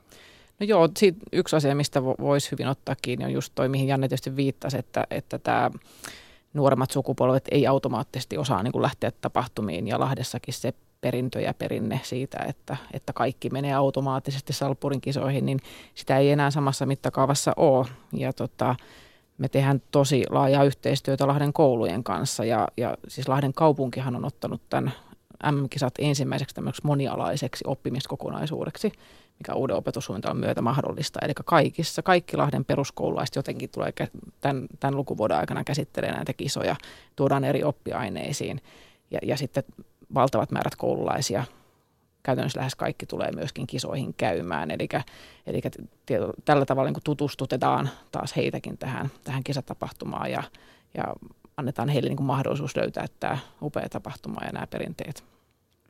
Mitä Jere, mitä sulle jäi Jannesta? Jäikö sieltä mitään semmoista, mihin voisi ottaa kiinni? No eipä muuta kuin mitä, mitä Laurakin tässä sanoi, että hyvin analyyttiseltä ja tuommoiselta rauhalliselta, rauhalliselta kaverilta kuulosti ja, ja tuntuu siltä, että homma on hyvin hallussa. Ja vielä varmasti tässä kerkee kolmen kuukauden aikanakin hommia tapahtuu ja varmasti niitä mietintöjä käydään, että mitä kaikkea tässä vielä voidaan ruuvata sen verran, että, että kaikki on täydellisen valmista siinä vaiheessa, kun kisat lähtee alkamaan. Et hyvissä käsissä se nyt jää ensimmäisenä mieleen. Niin, mitä, tota, mitä muuta oli semmoista, mitä, halu, mitä mahdollisesti tuossa tuli sellaista, jota, johon kiinnitit huomiota? No ehkä itsellä myös nyt tämän projektin edetessä on niin tämä tämän projektin monimuotoisuus on kyllä niin kuin osittain yllättänyt, mutta tietysti on ollut ehkä iloinen yllätys, että, että tota, kun on pitkään urheilun parissa toiminut, mutta ei tämmöisessä roolissa, missä nyt, niin kuitenkin tuli, vaikka tietysti tiesi, että tullaan tekemään vähän uudella tavalla, mutta kuitenkin tuli tekemään sitä niin kuin urheilutapahtumaa tai ehkä siitä lähtökohdasta, niin se, että mitä kaikkea tähän ylipäätään liittyy ja minkälaisille kaikille alueille tässä voidaan niin kuin mennä ja mitä kaikkia uusia kiviä niin sanotusti voidaan kääntää, niin se on ollut ihan niin kuin valtava antoisaa. Ja ihan nimenomaan näitä niin kuin uudenlaisia päänavauksia ollaan tehty. Se mulla oli yksi kysymys mielessä tuossa noin, kun Laura sanoit sen, että nämä tuli kansainväliseltä lajiliitolta nämä kisapäivät ja mitä niin kuin ne pitää sisällään. Tavallaan tämä, tavallaan tämä ohjelma ja aikataulu tuli aika hyvin sieltä.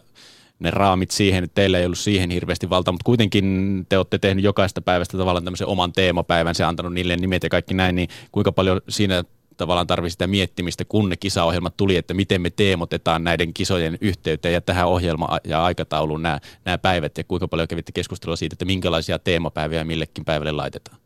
Joo, sitten tietysti raami tuli hyvin pitkälti siitä kilpailuohjelmasta ja tietysti kun sitä katsoo vähän tarkemmin, niin huomaa, että tietyt päivät on semmoisia, että ne ne, ne, ne on niin, kuin niin vahvoja jo urheilullisesti ja ne on niin kuin täynnä sitä urheiluohjelmaa ja ne ei edes niin kuin vaadi ja meidän ei edes kannata ihan hirveästi niin kuin kuoruttaa sitä ylimääräisellä, koska tiettynä päivinä se urheilu ja se niin kuin tieto siitä, että aamusta iltaan tapahtuu urheilu- ja ohjelmat, niin se on ihan se on niin kuin tarpeeksi, se riittää. Mutta, mutta sitten siellä tietysti, kun lähdettiin pohtimaan, niin sieltä tuli esimerkiksi tämä naisten perjantai, eli ensimmäinen perjantai, milloin on naisten mäkihyppykisa, kisa, niin tota, niin, niin siihen haluttiin lähteä rakentamaan. Ehkä myöskin sen kunniaksi, että ensimmäistä kertaa Lahden MM-kisoissa nyt hypätään naisten, naisten maailmanmestaruuksista, niin, niin koettiin, että siinä on niin kuin mahdollisuus nostaa tämmöinen teema ja, ja tuoda vähän tätä, tätä tasa-arvoteemaa tietyllä tavalla. Meillä on yhteistyökumppanina sen päivän osalta tulee olemaan vahvasti plan, eli tota, te, joka puhuu vahvasti tyttöjen mahdollisuuksien niin kuin edistämisestä ja se, että löytyy niin kuin hyvin yhteisiä teemoja. Taas vähän niin kuin uudella tavalla erilaiset yhteisöt tekee, tekee yhteistyötä. Niin, tota, niin oikeastaan semmoisille päiville, joihin niin kuin luontevasti joku, joku lisäteema tai tämmöinen niin tämmöinen lisäjuttu soveltuu, niin sitä ollaan tehty. Toisena ehkä mainitsisin sen tiistain, jolloin on tota, kilpailuohjelmassa naisten perinteisen kymppi hiihto ja sitten sit on vahvasti tämä tangoteemainen päivä. Eli siinä oli myöskin väliä ohjelmassa niin sanotusti, että se ei ollut täyteen ahdettu sitä itse urheilua, niin siihen todettiin, että tuohon, tuohon olisi kiva tehdä jotain muuta. Ja tietysti löytyy sitten tämä tangomarkkinat yhteistyön kautta, että löytyy sitten siihen tosi hyvää ohjelmaa.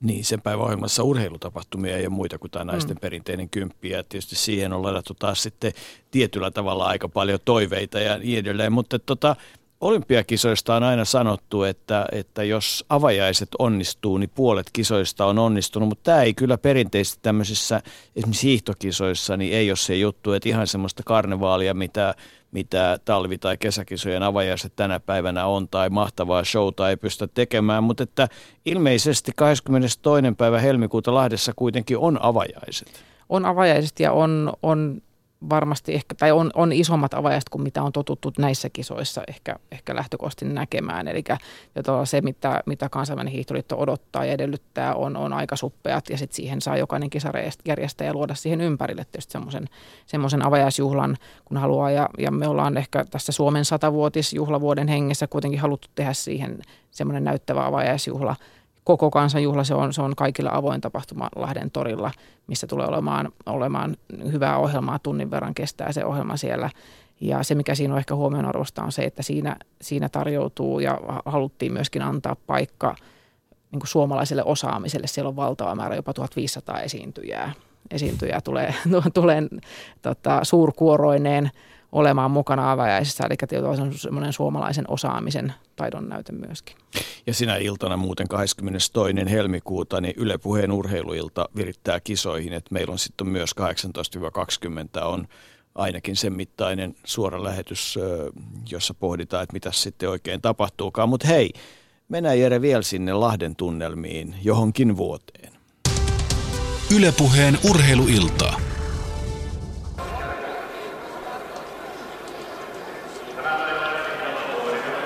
Suomen yleisradio Salpaus Selkä. Helmikuun kirkas aurinko, pilvetön sinitaivas, ohtava hanki. Suksikansaa paikalla katsomossa, tuhat päin taas, kova kilpailu alkamassa. Ilmassa on suuren urheilujuhlan tuntua, sanoi ensimmäisen kerran eetteriin 51 vuotta sitten. Vuoden 1938 maailmanmestaruuskisoissa Pekka Tiilikainen ja se toteamus pitää tälläkin hetkellä täsmälleen paikkansa. Minun esteetikon sieluni kiemurteli muuten kiivaasti pari tuntia sitten, kun kuuntelin tänne valmistautuessani kisaradiossa Heikki Peltosen sanaselitystä Suomen naishiihtäjien eilisestä maaliin tulosta. Hänen mielestään Marjo ja Marja-Liisa kaatua kellahtivat perille päästyään. Minun tajuntani taululla se kuva hahmottui niin, että siinä sininen taivas ja valkoiset pilvenhattarat harsoutuivat hetkeksi sirosti sisäkkäin. Ja siitä oli kyllä kellahtamisen ketärämarkkinamaku kovin kovin kaukana. Mikähän siinä on, kun nuo meidän naishiihtäjämme osaavat kamppailun jälkeen hivuttautua hangellekin niin nätisti, että siinä silmä lepää kuin lemmikki kimpussa. Minä kyllä luulen, että tuo Marjo on ollut taideasiantuntijana tässä. Siltähän se vähän vaikutti jo Kälkärissä, kun olympiakulta osui metallia tuntevan teekkaritytön vaskooliin. Ylepuheen urheiluiltaa. Sellaista oli Paavo Noposen äh, runoilu silloin, kun Lahdessa MM-kisoja järjestettiin 1989. Ja ikävä kyllä, kaikki kunnia Paavolle. Hänen, äh, hän ei 2017 kisoja näe, hänen taipaleensa täällä maan päällä päättyi nyt syksyllä. Tähän voidaan varmaan Laura sanoa, että respect. Kyllä, juuri näin. Mutta eh, historia on äärimmäisen olennainen osa Lahtea ja Salpausselkää ja MM-kisoja. Ja nyt meillä puhelimessa on tähän kisojen historiaan hyvinkin perehtynyt erikoistutkija Kalle Rantala, joka olet ollut kirjoittamassa kisojen historiaa ja sieltähän se sitten Matti Raivion, Pauli Pitkäsen, Kalle Jalkasen, Hakulisen, Hämäläisen, Korhosen, Kärkisen, Takalon, öö, Räisäsen, Kirvesniemen, Puikkosen ja Mannisen ja Kuitusen kautta tulee, tulee näihin päiviin. Joku kärykin siellä taisi jossain vaiheessa käydä. Hyvää iltaa. Hyvää iltaa. Kyllä siinä tuli pitkä lista menestyksekkäitä nimiä. Niin, puhuttiin kanssasi, että, että kun olet vuodesta 26 äh, kisat, 26 oli ensimmäiset kisat, ne Raivion kisat ja siitä sitten 38, 58, 78, 89, 2001 ja nyt 2017, niin saat valita oman top 3 tai oman top 5, joka, joka, joka kisoista pitäisi tietää tai olisi hyvä tietää tai olisi kiva tietää, niin mistä haluat kertoa meille? No, aloitetaan vaikka kärkeen tietysti kuumimmasta, että kun huippurheilussa on yleensä kyse kuitenkin menestyksestä, niin kyllä mä nostaisin tämän kotiedun aika korkealle. Että jos katsotaan Suomen menestystä mitalitilastossa, niin Lahe MM-kisoissa Suomi on saavuttanut 54 mitalia ja toisena oleva Norja 34 mitalia. Että Suomi on voittanut 20 mitalia enemmän kuin seuraavaksi paras maa näissä lahdessa järjestetyissä kisoissa. No se on tietysti hieno asia ja taisi olla niin, että alkuvaiheessa ne kisat jaettiinkin muuten Suomen ja Norjan kesken vai kuinka? Kyllä siellä oli tämmöistä äh, ilmassa, eli alkuhan nämä ei ollut MM-kisoja tietenkään nämä kisat, että nämä oli tämmöisiä kongressikisoja sun muita ja niitä järjestettiin joka vuosi MM-kisoja silloin ja sitten vasta vuonna 1965 niin takautuvasti myönnettiin näille ekoille kisoille niin kuin MM-arvo. Hmm. Sitten, että siinä oli vähän tämmöistä niin kuin, uh, hiihtourheilu oli vasta kasvussa silloin 20-30-luvulla, että ei, ei tavallaan ollut vielä mitään standardeja, ei oltu olympialajeja vielä ja sitten siinä oli tiukkaa vääntöä kansainvälisen hiihtoliiton ja kansainvälisen olympiakomitean kesken, että otetaanko hiihtoa olympialaisiin vai ei. Ja siinä vuorotelle yksi on toinen maa suivaantui, että ei näin voi tehdä ja ei noin voi tehdä ja niin poispäin. Että kyllä siellä on pitkä historia niin kuin hiihon kanssa. No, tämä on tietysti tämä mitalitilastohan oli tietysti ilahduttavaa kuultavaa. Mitä sitten seuraavaksi tutkijaa ilahduttaa? No, tai vihastuttaa ila, tai ila, miten ilahduttaa, vaan? tai miten se nyt voi ottaa. Että tietysti äh, kisathan on ollut aina Lahdessa, kun ne on Suomessa järjestetty. Että Lahti on ottanut kyllä niin kuin valtaansa suomalaisen hiihtourheilu. Että osin se tuli tietysti jo heti 20-luvulla, kun Lauri Pihkalan käytännössä aloitteesta, niin siirrettiin tai jär, tavallaan niin kuin päätettiin, että tehdään Lahdesta Suomen hiihtourheilun keskus. Rakennettiin sinne hyvät hyppyrimäät, rakennettiin hiihtoladut, perustettiin Lahden hiihtoseura järjestämään ylipäätään tämmöisiä kilpailuja. Että, ja sieltä sitten syntyi nämä Salpausselän kisat ja heti perään saatiin sitten Fissin kongressi ja 26 kongressikisat, jotka oli sitten ensimmäiset MM-kisat. Ja oikeastaan mikään kaupunki Suomessa ei ole päässyt haastaa Lahteen, että että esimerkiksi Puijo, jossa olisi hieno hyppyrimäki, keskus ja hyvät hiihtolatuverkostot sun muut, niin se on etäisyydeltään sivussa ja sitten toisaalta Lahen hiihtoseuran miehet oli oikeaan aikaan hiihtoliiton hallituksessa, että Lahesta vakiintui tavallaan semmoinen Suomen hiihtourheilun keskus. Ja se on tietysti Lahelle tosi merkityksellinen asia, että siellä noin 15 vuoden välein niin käy kymmeniä tuhansia turisteja tuomassa sitten kaiken näköistä hyvää Lahen kaupungille. Niin, se on tota, mutta eikö niin, että, että joku toinenkin kaupunki on kertaalleen järjestänyt MM-arvoiset kilpailut? Mm, ai Suomessa? Tätä en kyllä muista. Sinä varmaan ilmeisesti Eikö mä itse asiassa, e, se tuli tänään aika jännästi vastaan, kun mä katselin ihan vaan huvikseni näitä, näitä tota, kisoja, niin, niin aina luotettava Wikipedia, johon tutkijana tietysti saat näppylöitä, niin tota, sanoo, että vuonna 1984 olympiaohjelmaan kuulumattomat MM-arvon kisat, eli yhdistetty joukkuekisa järjestettiin Rovaniemellä. Okei, kova kuriositeetti. Tämä on mennyt henkilökohtaisesti ohi, mutta täytyy sitten myöntää, että Rovaniemi on Suomen toinen Joo, mä, mäkään, en, ei, ei, mutta et, ei se, siis se on ihan hauska kuriositeetti tämä Joo, juttu. Ne yhdistetty joukkuekisa ilmeisesti, koska silloinhan todella alkuvaiheessa nämä olympiakisat, niillä oli myös MM-arvoja. Onhan mm. siinä semmoinenkin, että vuonna 80 naisten 20 kilometrin kilpailu käytiin Faalunissa, joka sai siis MM-arvon. Että tämmöisiä Joo. Eh, vuonna 1941 taas sitten MM-arvo peruttiin Korttinan kisoista, josta Suomi sai muun muassa. Et kyllähän tähän hiidon historia, mutta tämä nyt oli vain semmoinen, halusin itse tarkistaa, että muistinko väärin ja, ja tota, ehdin kaivaa tuon esille tuosta. Mutta, Joo, mutta, toi on kyllä mielenkiintoinen, mielenkiintoinen lisätieto, että se on hienoa tietysti, että myös on Lapissa päästy nauttimaan MM-arvoisesta tapahtumasta. No mitäs vielä? Mitä, mitä, mitä vielä sieltä? Tota... No sitten voisi oikeastaan jatkaa sillä, että kyllähän nämä yleisömäärät on aika merkityksellisiä noissa MM-kisoissa ollut lähden hiihtohistoriassa, että 26 nyt ei vielä kauhean suuria massoja, mutta heti 38 rakennettiin jo hiihtostadionit, ravintolat sun muut, ja se oli 60 000 ihmistä sitten parhaimmillaan jo paikalla. Että, että siitä se kasvu sitten lähti oikeastaan ja Salpausselän kisat, jotka vuosittain niin järjestettiin, niin ne taka, takas tavallaan sen, että on osattu järjestää massatapahtumia ja 58 sitten oli ihan valtaisia määriä ja 60, 60-luvulla oli 100 000 katsojaa Salpausselän kisoissa, ei tosi MM-kisoissa ja sitten sitten tota, 78 oli pientä semmoista äh, notkahdusta, että ei ollut ihan ihan niin suurta kuin televisio tuli.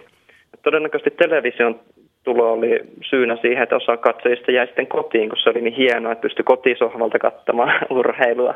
Mutta sitten jo 89 ja 2001 rikottiin taas MM-kisojen yleisö, yleisöennätykset, että sinänsä aika vakaata kasvua ollut sekä MMissä että sitten noissa noissa, noissa salpausselän kisoissa, että 92 tonnin niemistä oli katsomassa yli 110 000 ihmistä salpausselän kisoissa, että kyllä se on aika tilaava paikka, kun sinne yli 100 000 ihmistä mahtuu katsomaan urheilua.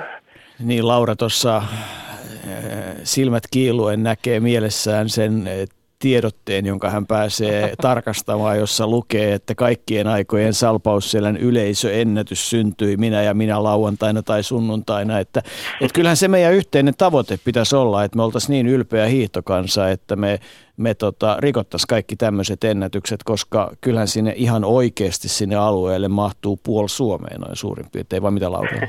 No alueelle mahtuu tietysti jo paljon väkeä, mutta taitaa olla niin, että nykyään nuo viranomaismääräykset myös vähän, vähän rajoittaa enemmän sitä, että tota, tuommoiset sadan tuhannen katsojen niin päiväkatsojamäärät ei käytännössä ole mahdollista, että sinne ei voi ihan niin paljon ottaa väkeä sisään, mutta tota, paljon sinne kuitenkin mahtuu. Yritätkö nyt esittää, että liput loppuu kesken jonain päivänä vai? Kyllä, niinkin saattaa käydä. Itse asiassa Falunissa kaksi vuotta sitten useampi päivä myytiin loppuun, eli niin. ei, ei ole ihan kaukaa haettu ajatus. Mutta on Suomessa järjestetty muun muassa semmoisia urheilutapahtumia, joissa virallinen katsojamäärä oli selkeästi pienempi kuin todellinen katsojamäärä. Osaatko muuten Jere sanoa koska? No varmaan historia saatossa niitä saattaa olla muutamiakin, mutta ei nyt äkkiseltään tule mieleen, että mikä se on. No jos mä annan sulle vinkin, että, että, että aika oli kai 10-9. No täällä on varmaan joku kuninkuusravi. Ei kun Varennen juoksu Aa, St. Michelissä. Kyllä, kyllä, kyllä. Siellä nimittäin viranomaiset olisi hermostunut, jos ne olisi saanut tietää. Oliko se muuten paikalla? Olin paikalla. Niin, okay. just minäkin.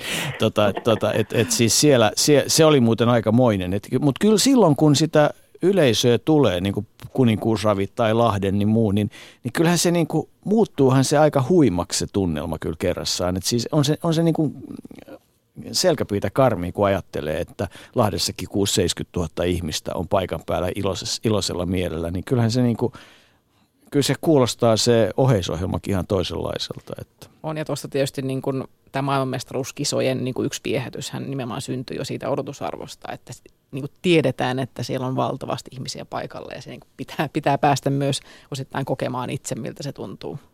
No jos haluaa niin kuin kisahistoriaan tutustua, niin todella Kalle Rantala olette kirjoittaneet siitä kirjan. Eli, eli mitä tota kirja pitää sisällään? No tämä on tämmöinen yleisesitys Lahe MM-hiihtojen historiassa. Eli me ollaan kirjoitettu kaikkien Lahessa järjestettyjen näiden kisojen historiat päivä päivältä oikeastaan, että mitä kisoissa tapahtui ja miten niihin valmistauduttiin. Siellä on kisas, kisojen kaikki tilastot, tulokset löytyy tietysti mukana paljon kuvia. Sitten ollaan käyty salpaussodan kisat myöskin läpi. Sille ei ihan samalla tarkkuudella, mutta kevyesti hiihtourheilun välinekehitystä käydään läpi. Ihan tätä Lahen kisojen taustaa ja vähän olympiaunelmiakin sivutaan kirjassa. Että kyllä se on semmoinen kattava pakkaus 2006-2001 väliltä ja sitten vähän, vähän tosiaan tätä yleistä hiihtomaailman muutosta 2017 mennessä. Että tämähän on vähän hassu tämä kirjan nimi, että kun tämä MM-kisat 26-17, vaikka tässä ei varsinaisesti 17 kisoja tietenkään vielä käsitellä ihan niin kuin kattavasti, kun ei olla ennustajia kuitenkaan, vaikka historian tutkijoita ollaankin. Mutta tota, kun urheilu elää ja Lahtikin elää tarinoista, niin ota nyt joku semmoinen tarina sieltä Lahdesta, mikä sua niin kuin erityisesti on on ilahduttanut tai kun olet asioita tutkiskellut vai tuleeko sellaista sulle mieleen? No kyllä mua kiehtoo kovasti esimerkiksi tämä, että kun kerran törmäsin semmoiseen valokuvaan, missä näytti, että nyt on muumio karannut sarkofagista. Eli mies hiihtää semmoinen valkoinen sideharso kasvoilla, että mitä ihmettä tämä on. Ja sitten vähän perehdyin asiaan, että jaa, että nämä oli 26 kisoissa, niin oli niin kova pakkana, että Tapani Niku ja Matti Raivio keksi keksi laittaa naamalle ja ommella tämmöiset kangasmaskit suojaamaan sieltä yli 20 asteen pakkaselta. Ja oli tosiaan 50 kilometrin hiihtokisa, jonka sitten Matti Raivio voitti sen maski naamallaan siinä. Että se niin kuin kuvastaa sitä, että säät on välillä ollut aika kovia kisoissa, että aletaan naamioitumaan kisaa varten. Ja yli, ylipäätään voisin sanoa sitä, että, la, että hiihtourheilu on vähän ulkoilmaurheilua parhaimmilla ja pahimmilla. Että aika monesti Lahessa on ollut tosi vaikeat kelit, että välillä ei ole mennyt lunta tulla tarpeeksi, välillä on ollut kovat pakkaset, välillä on talvimyrskyä, välillä sataa vettä. Että aika, aika haastavat olosuhteet. Ja sitten toisaalta kun mä, mäkihyppytornit on kasvanut, niin sitä kautta tuulista on tullut isompi ongelma, että on, on jouduttu siirtää kilpailuja ja, ja niin kuin rakentaa verkko suojaamaan tuulilta ja pitäisi tehdä vissiin toiselle puolelle toinen verkko ja näin poispäin. Että, että on, on haastavat olosuhteet tietysti kyllä ollut. Voin sanoa muuten, että olen sitä maskia pitänyt päällä, päässäni ja meistä on muuten itse asiassa Arto Terosen kanssa valokuvat, jossa ollaan eräällä koululla ja, ja tota, meidät kuvattiin näiden maskien kanssa. Se oli aika huiman näköistä.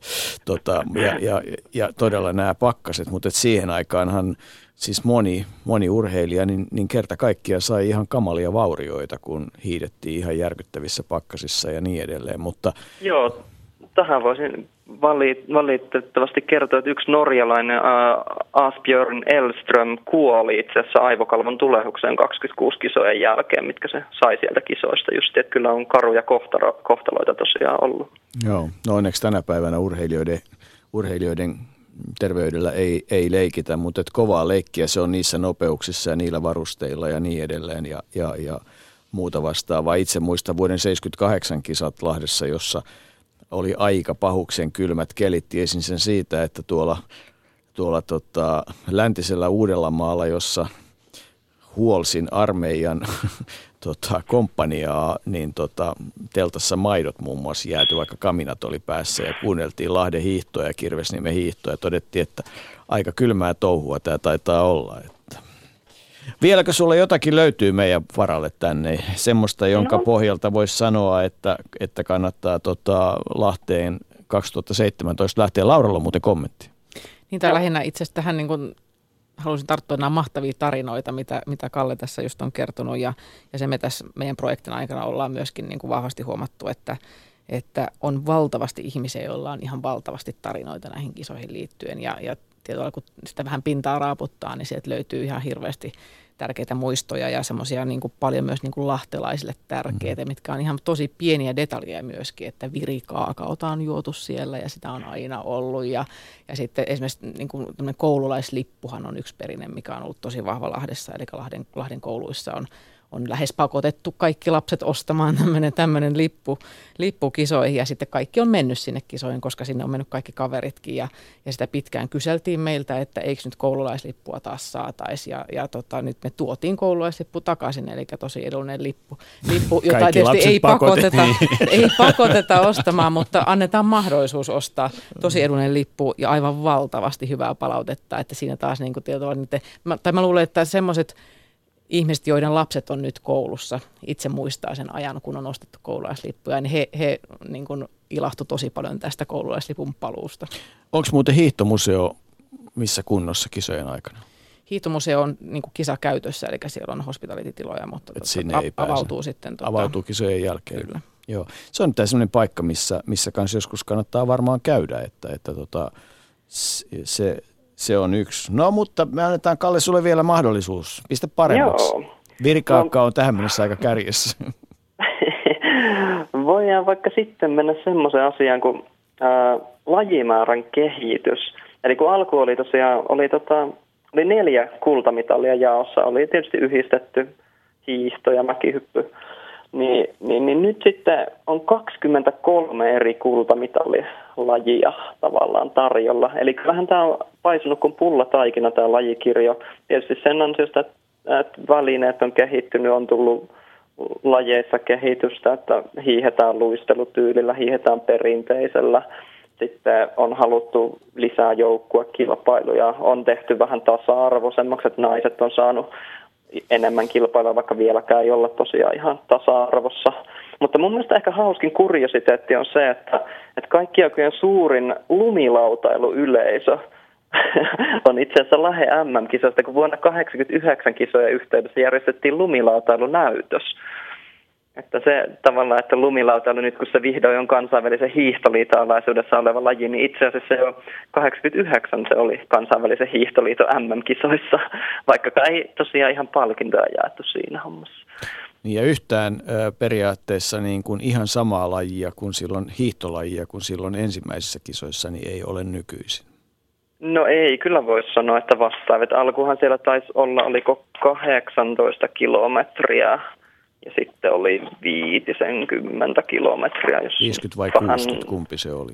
Miten se nyt menikään? Ei ole väliä. 30 ja 50 kilometriä oli alku, joo, mutta väli aika lähellä tietysti. Että periaatteessa tuo 30 kilometrin hiihto nyt nykypäivänä oikeastaan on suht samanlainen.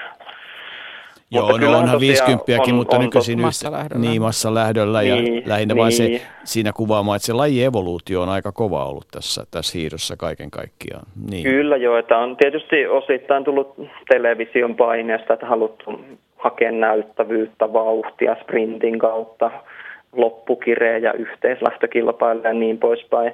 Mutta sitten toisaalta, että lajit on kehittynyt vauhikkaammaksi ja urheilijat on mukautunut siihen, mitä tarjotaan. Että, että sehän on aina vähän tasapainottelua tämmöisissä, että kun on kauheasti erilaisia lajeja, että missä nyt milloinkin kilpailee. Sehän on tietysti hyvä, että noi hiihtotyylit, niin kuin sprintin hiihtotyyli esimerkiksi vaihtelee aina kisojen välein. Että, että tavallaan tarjotaan sitä monipuolisuutta kuitenkin. Tiedätkö muuten, kuka maailmanennätysmies osallistui ensimmäisiin Lahden MM-kisoihin vuonna 2026? Tuliko Maailman esille tutkimuksessa? En, en osaa kyllä sanoa. Se, se, tota, se tuli myös vastaan sillä että tämmöinen uimari, uimari Topi eli Toivo Walfried Reingold oli mäkihypyssä mukana Lahdessa vuonna 2026. Sijoittui Jaha. seitsemänneksi pisteen 1688, mutta hän oli siis sodassa menehtyi. Ensimmäisenä suomalaisissa teki tota, maailman ennätyksen, voitti Euroopan mestaruuden uinnissa. Eli, eli Joo, tota, kahden- 33 metrinen hyppy näköjään kaverilla oli. niin, tämmöisiä kaikkia. Et, et Lahden tämä tää, kuvaa vaan hyvin sitä, että kuinka niinku rikas historia sieltä löytyy ja kuinka paljon urheilu on täynnä tarinoita, mutta niitä Kyllä. tarinoita voi teidän kirjasta esimerkiksi tutustua lisää ja, ja tota, me siirrytään pikkuhiljaa eh, kohti Rukaa, jossa, jossa Hiihtoliiton toiminnanjohtaja Mika Kulmala on. Kiitetään sua Kalle Rantala kovasti, No niin, kun olit mukana kiitos ja, teille. ja tota, oletetaan, että olet Lahdessa seuraamassa kisoja. Kyllä, siellä pitää kisamakkarat käydä maistamassa. Hienoa. Yes. Kiitos. Ylepuheen urheiluiltaa. Ja nyt voidaan sitten vähitellen ottaa yhteyttä tosiaan sinne Rukan suuntaan, mutta kyllähän nämä, niin kuin, nämä urheilun tarinat, niin nämä on kiehtovia ja mä väitän, että taas tästäkin tota, vuoden 2017 kisoista, niin, niin joku sitten 50 vuoden kuluttua tai myöhemmin löytää ihan huimia anekdootteja varmasti erilaisista asioista. Että, että Ihan varmasti tästä saadaan uusi hieno luku tähän historiaan. Ja vielä otan kiinni tuosta, että tietysti tämä, tämä historiakirja oli valtava hieno projekti, mikä nyt on tehty. Ja, ja niin kuin yksissä kansissa on, on nämä aikaisemmat kisat. Mutta nykyään tietysti myös, myös pystytään muilla keinoilla. Me ollaan esimerkiksi sosiaalisen median kanavissa vahvasti tuotu tätä historiaa. Ja meillä on muun muassa tämmöisiä niin kuin kuvapareja, mitä me ollaan. Ja me säännöllisesti nostetaan esiin, eli miltä on näyttänyt mäkihyppy 30-luvulla ja miltä se on näyttänyt 2000-luvulla ja ne on ollut valtavan suosittu. Eli ihmiset kyllä haluaa niin kuin fiilistellä tätä ja vähän katsoa, nimenomaan niin kuin seurata sitä evoluutiota, että, mm. että, että minkä, minkä, minkä näköistä on ollut ne, mak- minkä näköiset makkarakojut, minkä näköinen on ollut hiidon huoltoalue tai huoltokopit joskus aikaisemmin 70-luvulla ja miltä ne näyttää tänä päivänä. Eli, eli Kuinka paljon teille muuten tulee näitä vanhoja kisasankareita, Lahden kisakävijöitä sinne paikan päälle, siis urheilijoita, suomalaisia esimerkiksi? Kyllä niitä lukumäärää on vaikea sanoa nyt vielä tietysti, kun kut- kutsuprosessitkin on kesken, mutta kyllä, kyllä tulee ja kyllä tietysti on semmoinen tapahtuma, että tätä tietysti niin kuin urheilupiireissä ja näissä lajipiireissä on odotettu niin pitkään, että varmasti mm. tullaan näkemään niin kuin iso, isot kokoontumisajot niin sanotusti. No niin, nyt on sitten yhteys äh, Rukalle. Oikein hyvää keskiviikkoiltaa, Mika Kulmala. Mites, tota, mitä meille kuuluu? No iltaa iltaa ja terveiset täältä Rukalta. Mm. Täällä on, uskokaa tai älkää, niin talvi ja aivan mahtavat kisat tulossa viikonloppuna ja, ja talviurheilu saa kansainväliset, tai ainakin pohjoismaiset lajit, niin kyllä ihan arvoisensa avauksen. Niin ja, ja tota, jos ajatellaan tätä Lahden kisaprojektia, jota- tässä nyt jo puolentoista tunnin ajan on pohjustettu, niin ei ne nyt ihan vähempi, vähäarvoiset kilpailut ole, että kun ajatellaan sitä Suomen kapin viikonloppua ja, ja kuinka kiinnostava se oli esimerkiksi tv ja, ja miten paljon sitä seurattiin. Ja, ja kyllähän se niin kuin herätti semmoisia hyviä kysymyksiä, että olisiko nämä suomalaiset mieshiihtäjät löytänyt vauhtinsa, että, että ei se varmaan olisi missään nimessä huono asia, jos siellä mentäisiin aika kovaa, vai? No ei tietenkään, että kyllä odotukset on varmasti kovat ja saattaa olla vähän ylikovatkin, että oltaisiin nyt sitten aivan, aivan maailman terävintä kärkeä juuri tänä viikonloppuna, mutta toisaalta ei ole mitään estettäkään sillä, eli, eli maajoukkueiden, kaikkien maajoukkueiden siis yhdistettyjä mäki mukaan lukee harjoittelu on mennyt hyvin ja, ja, ja mitään semmoisia suuria vastoinkäymisiä, sairasteluja tai muuta ei ollut, että sikäli niin erittäin mielenkiintoinen, mielenkiintoinen viikonloppu on tulossa. Niin, kolme kuukautta on siihen hetkeen, kun ensimmäiset mitallit jaetaan Lahdessa ja, ja tota, kai se sitten Hiihtoliiton toiminnanjohtajankin kannalta on semmoista aikaa, että ei tässä kolmeen kuukauteen ole niin kuin vapaa-ajo-ongelmia vai? Ei ole, että, että jossain välissä koittaa aina itse käydä vähän hiihtolenkillä ja jouluaikaa varmaan muutaman päivän pystyy pitämään vapaata. Niin huomasin... Mennään tukkaputkella vielä, on vielä ne yhdistetty maailmankappi Lahdessa loppiaisen aikaa ja Masters Kandicup ylimääräisenä kisana, jotka sitten myöskin, myöskin työllistää ihan reippaasti. Niin ja, ja katsoin, että olit tota, Rukan vitosen päässyt kokeilemaan ja sanoit, että mukava kokemus ja kieli oli vähän poskella.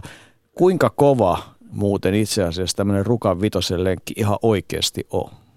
No se on oikeasti kova lenkki, että voi sanoa sanoa kuntoilijoille silleen, että kuntohiihtäjälle nousut on äärimmäisen kovia, eli tuo Valkeisen varan nousu ja Impirinnan nousu, niin, niin on niin kuin jos perinteistä ajatellaan, niin suurin osa niistä meille tavalliset kuntoilijoille on niin sanottua haarakäyntinousua.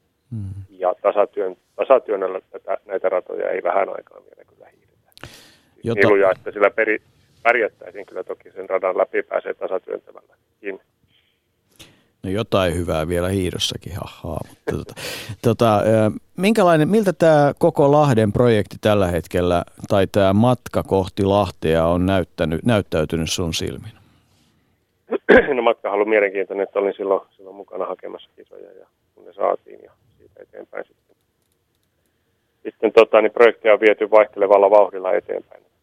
Olin siinä alussa jopa VT-pääsihteerinäkin ennen kuin Janne Reskinen valittiin ja täytyy sanoa, että tässä on ollut välillä semmoisia hetkiä, että on tuntunut, että vähän niin kuin seinä on vastassa, mutta vastaavasti nyt viimeinen kuukausi puolitoista on tuntunut todella, todella hyvältä, että tuossa kun oli Fishin Final Inspection reilu kuukausi sitten, niin tuota, me saimme, saimme kyllä niin puhtaat paperit siellä.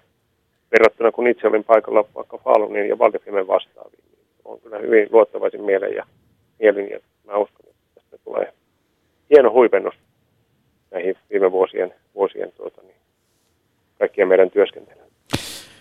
Mikä, mikä oli se asia ihan mielenkiinnon vuoksi silloin, kun tätä projektia aloitettiin, joka, joka niin kuin johon FIS kaikkein tiukimmin kävi käsiksi? Kansainvälinen hiihtoliitto. Siis mikä oli, mitä asioita he erityisesti painotti tai jos he johonkin olivat alussa tyytymättömiä, niin mikä oli se asia ja mistä on sitten päästy tähän tilanteeseen? No mä en ole itse ollut silloin vielä töissä, kun ihan ensimmäisen kertoja haettu, eli, eli silloin 2008 90 vuosina, vuosina en tiedä niitä alkuvaiheen juttuja. Että, kyllä mä luulen, että siinä valitettavasti alkuvaiheessa suomalaisella paino vielä, vielä ihan rehellisesti sanottuna 2001 muistot. Ja sitten kun aikaa kuluu, niin oli mahdollisuutta antaa Suomelle, Suomellekin hyvin tilaa. Ja edellinen haku jo silloin 2011, niin Suomihan jäi ihan täpärälle hävisi, hävisi Ruotsille ja Falunille siinä. Että hyvin sieltä on kehitetty ja olosuhteet Suomessa aina on ollut, ollut kohtuu hyvät, tekniset järjestelyvalmiudet hyvät, mutta tähän mennessä me ei ole oltu vielä mitenkään oikein hyviä hurmo, hurmoksellisia niin kuin kansanjuhlan luojia ilman huippu-urheilumenestystä. Ja tota, nyt sitten tämä meidän uusi tiimi on kyllä tehnyt rakentaa niitä juhlakisoja, jossa on paljon muutakin sitä, urheilua. No sitä on tässä puolentoista tunnia käyty läpi ja, ja, ja kyllä me niin kuin ollaan sitä mieltä, että jos joku jättää käymättä ainakin kerran siellä Lahdessa kisojen aikana, niin ei sitten kyllä oikein tiedä, että mitä, mistä on kysymys. Tota, mutta sitten jos siihen vielä pärähtäisi semmoinen sopiva urheilullinen suomalainen menestys, niin tota, se olisi kyllä aika, aika hieno asia. Ja miten nyt on semmoinen jonkinlainen mututuntuma, että, että, että tota, jotain semmoisia niin nousevia signaaleja ihan oikeastaan lajiryhmä, jokaisesta lajiryhmästä on niin kuin, olen kuulevina, niin en tiedä kuulenko väärin vai onko vain väärät sinivalkoiset lasit välissä. Mitä sanot Mika, mikä siltä sun tontilta? Uskaltaako no, tässä niin kuin odottaa?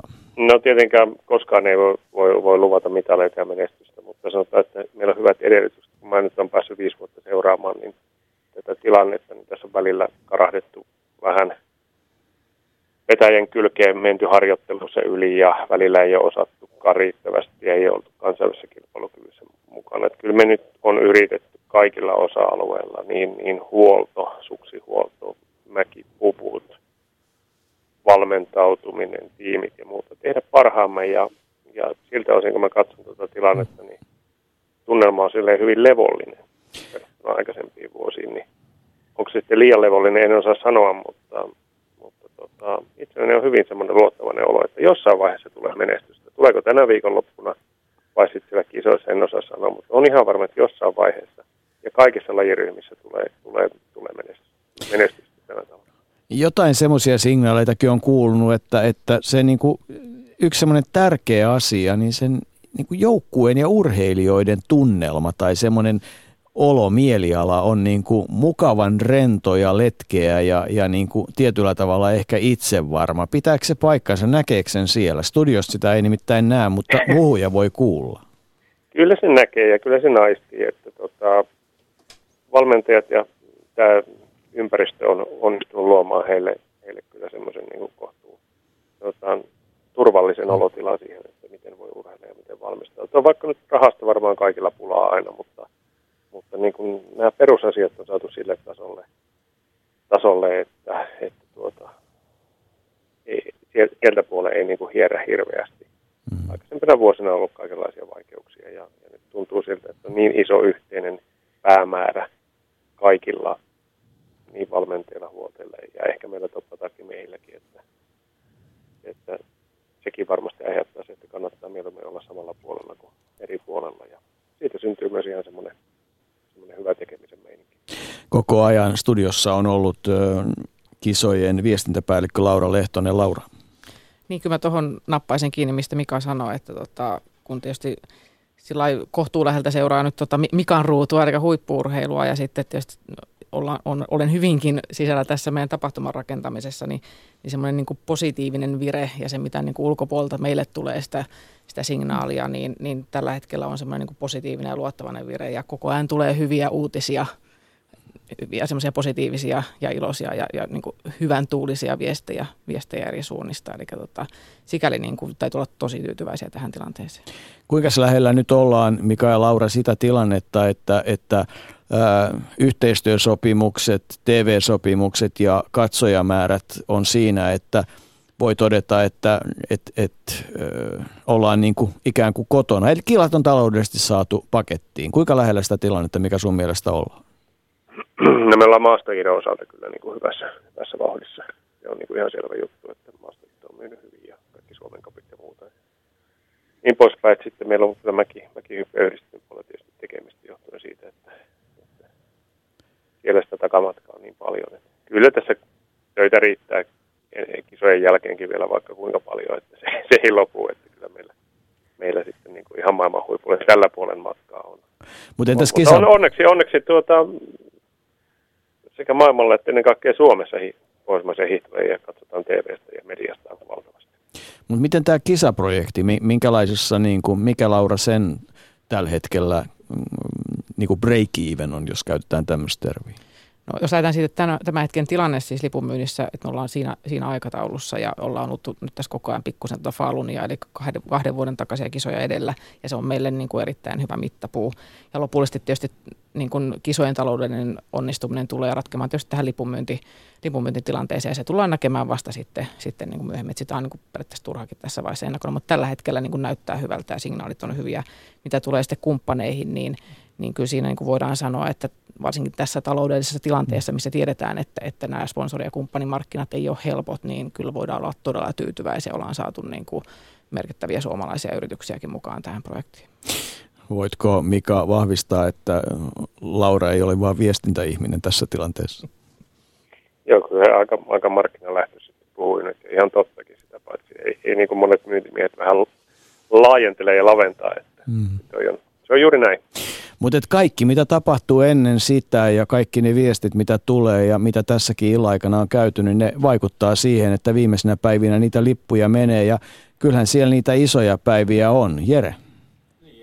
Niin, tai ei, ei, sinänsä niin kuin, mitä tuosta nyt teidän keskustelusta tuli mieleen, niin kuin, että millä tavalla, millä tavalla niin kuin saadaan niille ei ehkä lajista niin kiinnostuneille, niin millä, millä tavalla niille se viesti saadaan perille, että kannattaa tulla nyt tänne viettämään aikaa Lahteen ja, ja nauttimaan niin kuin ehkä siitä, sitten sitä maailman suurimmasta afterskiista tai mistä vaan, että mitkä ne on ne keinot, Laura, Laura ja Mika molempien mielestä, että mikä, mikä se on se tyyli, millä niitä saadaan niitä naarattua niin sanotusti sitten sinne mäkimuntun pohjille ja latujen varteen. Mm. Niin on kyllä tietysti yksi ihan, ihan keskeinen keino on just nämä meidän kumppanuudet, eli yhdessä tango, tangomarkkinoiden kanssa muun muassa me pystytään puhuttelemaan ja päästään kertomaan semmoiselle ihmiselle, jotka muuten tätä viestiä ei kohtaisi.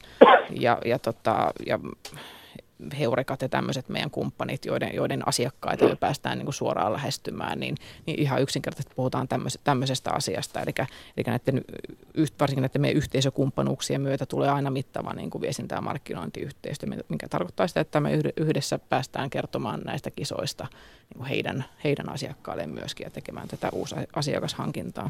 Mutta Mika, jos, jos pitäisi antaa niin kuin tipsi jostain päivästä, että, että jos niin kuin voisi kuvitella näkevänsä jotain niin kuin urheilullisesti tosi mielenkiintoista, niin minkäs päivä nyt sitten aina joku päivä, jolloin no, Lahteen joo, joka, pitäisi Jokainen päivä on mitalipäivä, mutta mä lähtisin siitä, että jos, että jos on, on nyt kuulija, joka ei koskaan käynyt katsomassa hiihtokilpaa, vielä mm. kansainvälistä hiihtokilpailua livenä paikan Ensimmäisenä päivänä kannattaa tulla katsomaan sprinttiä – se on todella mielenkiintoista. Se on semmoista mies miestä vastaan ja nainen naista vastaan kamppailua. Siellä on vähän kyynärpäät kolisee ja, ja, ja, on kontaktia ja kaatumisia ja muuta. Perinteisesti tyylin, tyylin kannattajat ei aina tykkää tästä, mutta se on semmoiselle hiidon, esimerkiksi maastohiidon ulkopuoliselle henkilölle, niin saattaa olla tosi mielenkiintoinen. Että tänään tuossa Italian Pellegrino hiihti mun ohi yhdessä alamäessä, niin, niin tuota, mä sanoin, että hänellä oli vauhti varmaan semmoinen melkein 70, kun laski, kun mullakin oli 66 niin, niin, tuota, kilometriä tunnissa siis. Niin se, se ehkä kuvaa sitä, niin kuin sitä vauhtia ja tilannetta, mitä näissä, näissä jutuissa on. Että aloitetaan siitä torstaista sprinttipäivästä.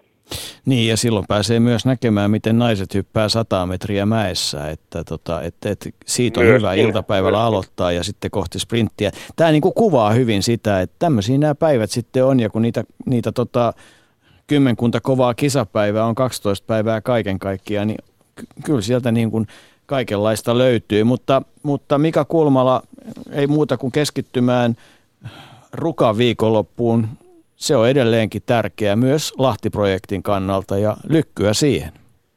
Kiitos, kiitos. Täällä tehdään täysillä töitä ja toivottavasti pystytään myös tarjoamaan mukavia, mukavaa katseltavaa ja kuunneltavaa ja hyviä suomalaistuloksia. Niinpä. Ylepuheen urheiluiltaa.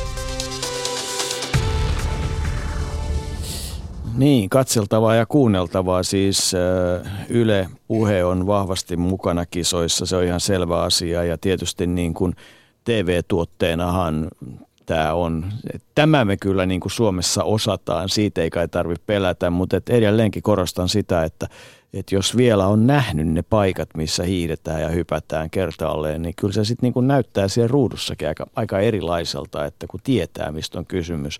Mutta tota, mennään nyt vielä kerran sinne Lahteen vai kuinka? Ylepuheen urheiluiltaa. Maailmanmestari on siis Venokke Lundbeck, se on sanottu jo moneen kertaan. Ja tuolla näyttää valmistelevan kaukoaatos Leväaho myöhempää lähetystä varten erikoishaastattelua Hannu Koskivuoren kanssa. Mutta eiköhän tämä haastattelumikrofoni toimi meillä sen verran, että voidaan hänelle tehdä tässä yksi kysymys tähänkin lähetykseen, niin että Koskivuori fanklubi kuulee sitten lisää tänään iltapäivällä lähetyksessä. Toivottavasti tämä mikrofoni, haastattelumikrofoni on nyt kytketty päälle, Jussi. Miten se pelaa? Asia selvä. Ja kysyn tietysti entiseltä mäkituomarilta ja mäkimieheltä, mikä on vaikutelma Tapio Räisisen maailmanmestaruuden suhteen? Miksi no, silmät kyyneltyvät? Myönnän, että toiveeni täyttyy. 60-luvulla me olimme 10 vuotta huipulla ja nyt olemme aallonpohjassa taistelleet 10 vuotta uskoen omiin mahdollisuuksimme ja erikoisesti näissä omissa maailmastaruuskisoissa oli todella tarkoitus osoittaa, että me jälleen olemme nousseet ja siihen pystyimme. Hannu Koskivuori kiirehtii muihin tehtäviin, mutta ilo paistaa hänen silmässään. Ylepuheen urheiluiltaa. Ilo paistaa Laura Lehtosen silmässä, kun hän näkee mielessään, että kaikkien näiden vaikeiden mäkivuosien jälkeen niin jossain mäkikilpailussa niin suomalainen yllättää ja pomppaa itsensä palkintopallille. Ja, ja tota, siitähän sitten alkaa semmoiset hippalot, että alta pois lahessa.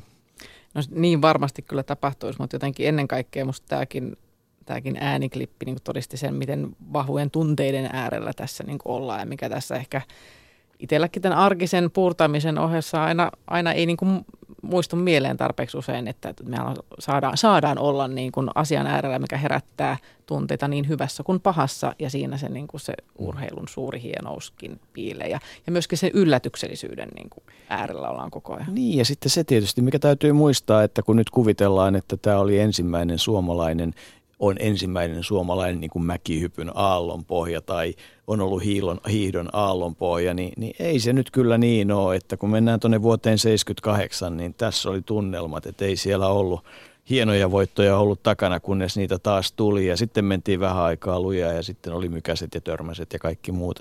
Tätä kai urheilujärje parhaimmillaan on. Kyllä vaan ja niin kuin tässäkin ollaan tämän kaksi tuntisen aikana taas kuultu, niin edelleen se sama vanha mantra, että hienot urheilutapahtumat pitää sisällään hieno historia ja Lahden Salpasselen kisat ja MM-kisat, niin jos joku, niin niitä pitää sisällään. Se pitää muistaa ja taas tuli pieni muistutus siitä tämän kaksituntisen aikana. Niin. No, Laura saakoon viimeisen lyhyen tyylikkään markkinointipuheen puoli minuuttia hissipuhetta. Ole hyvä.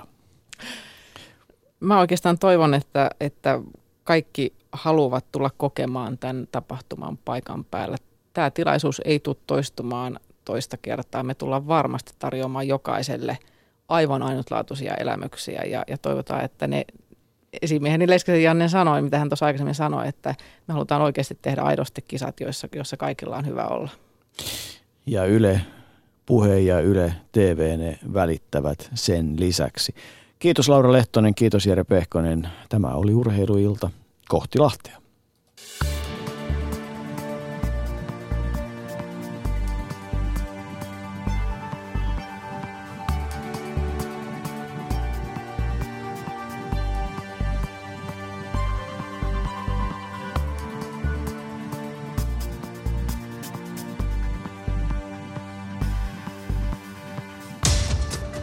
Ylepuheen urheiluilta.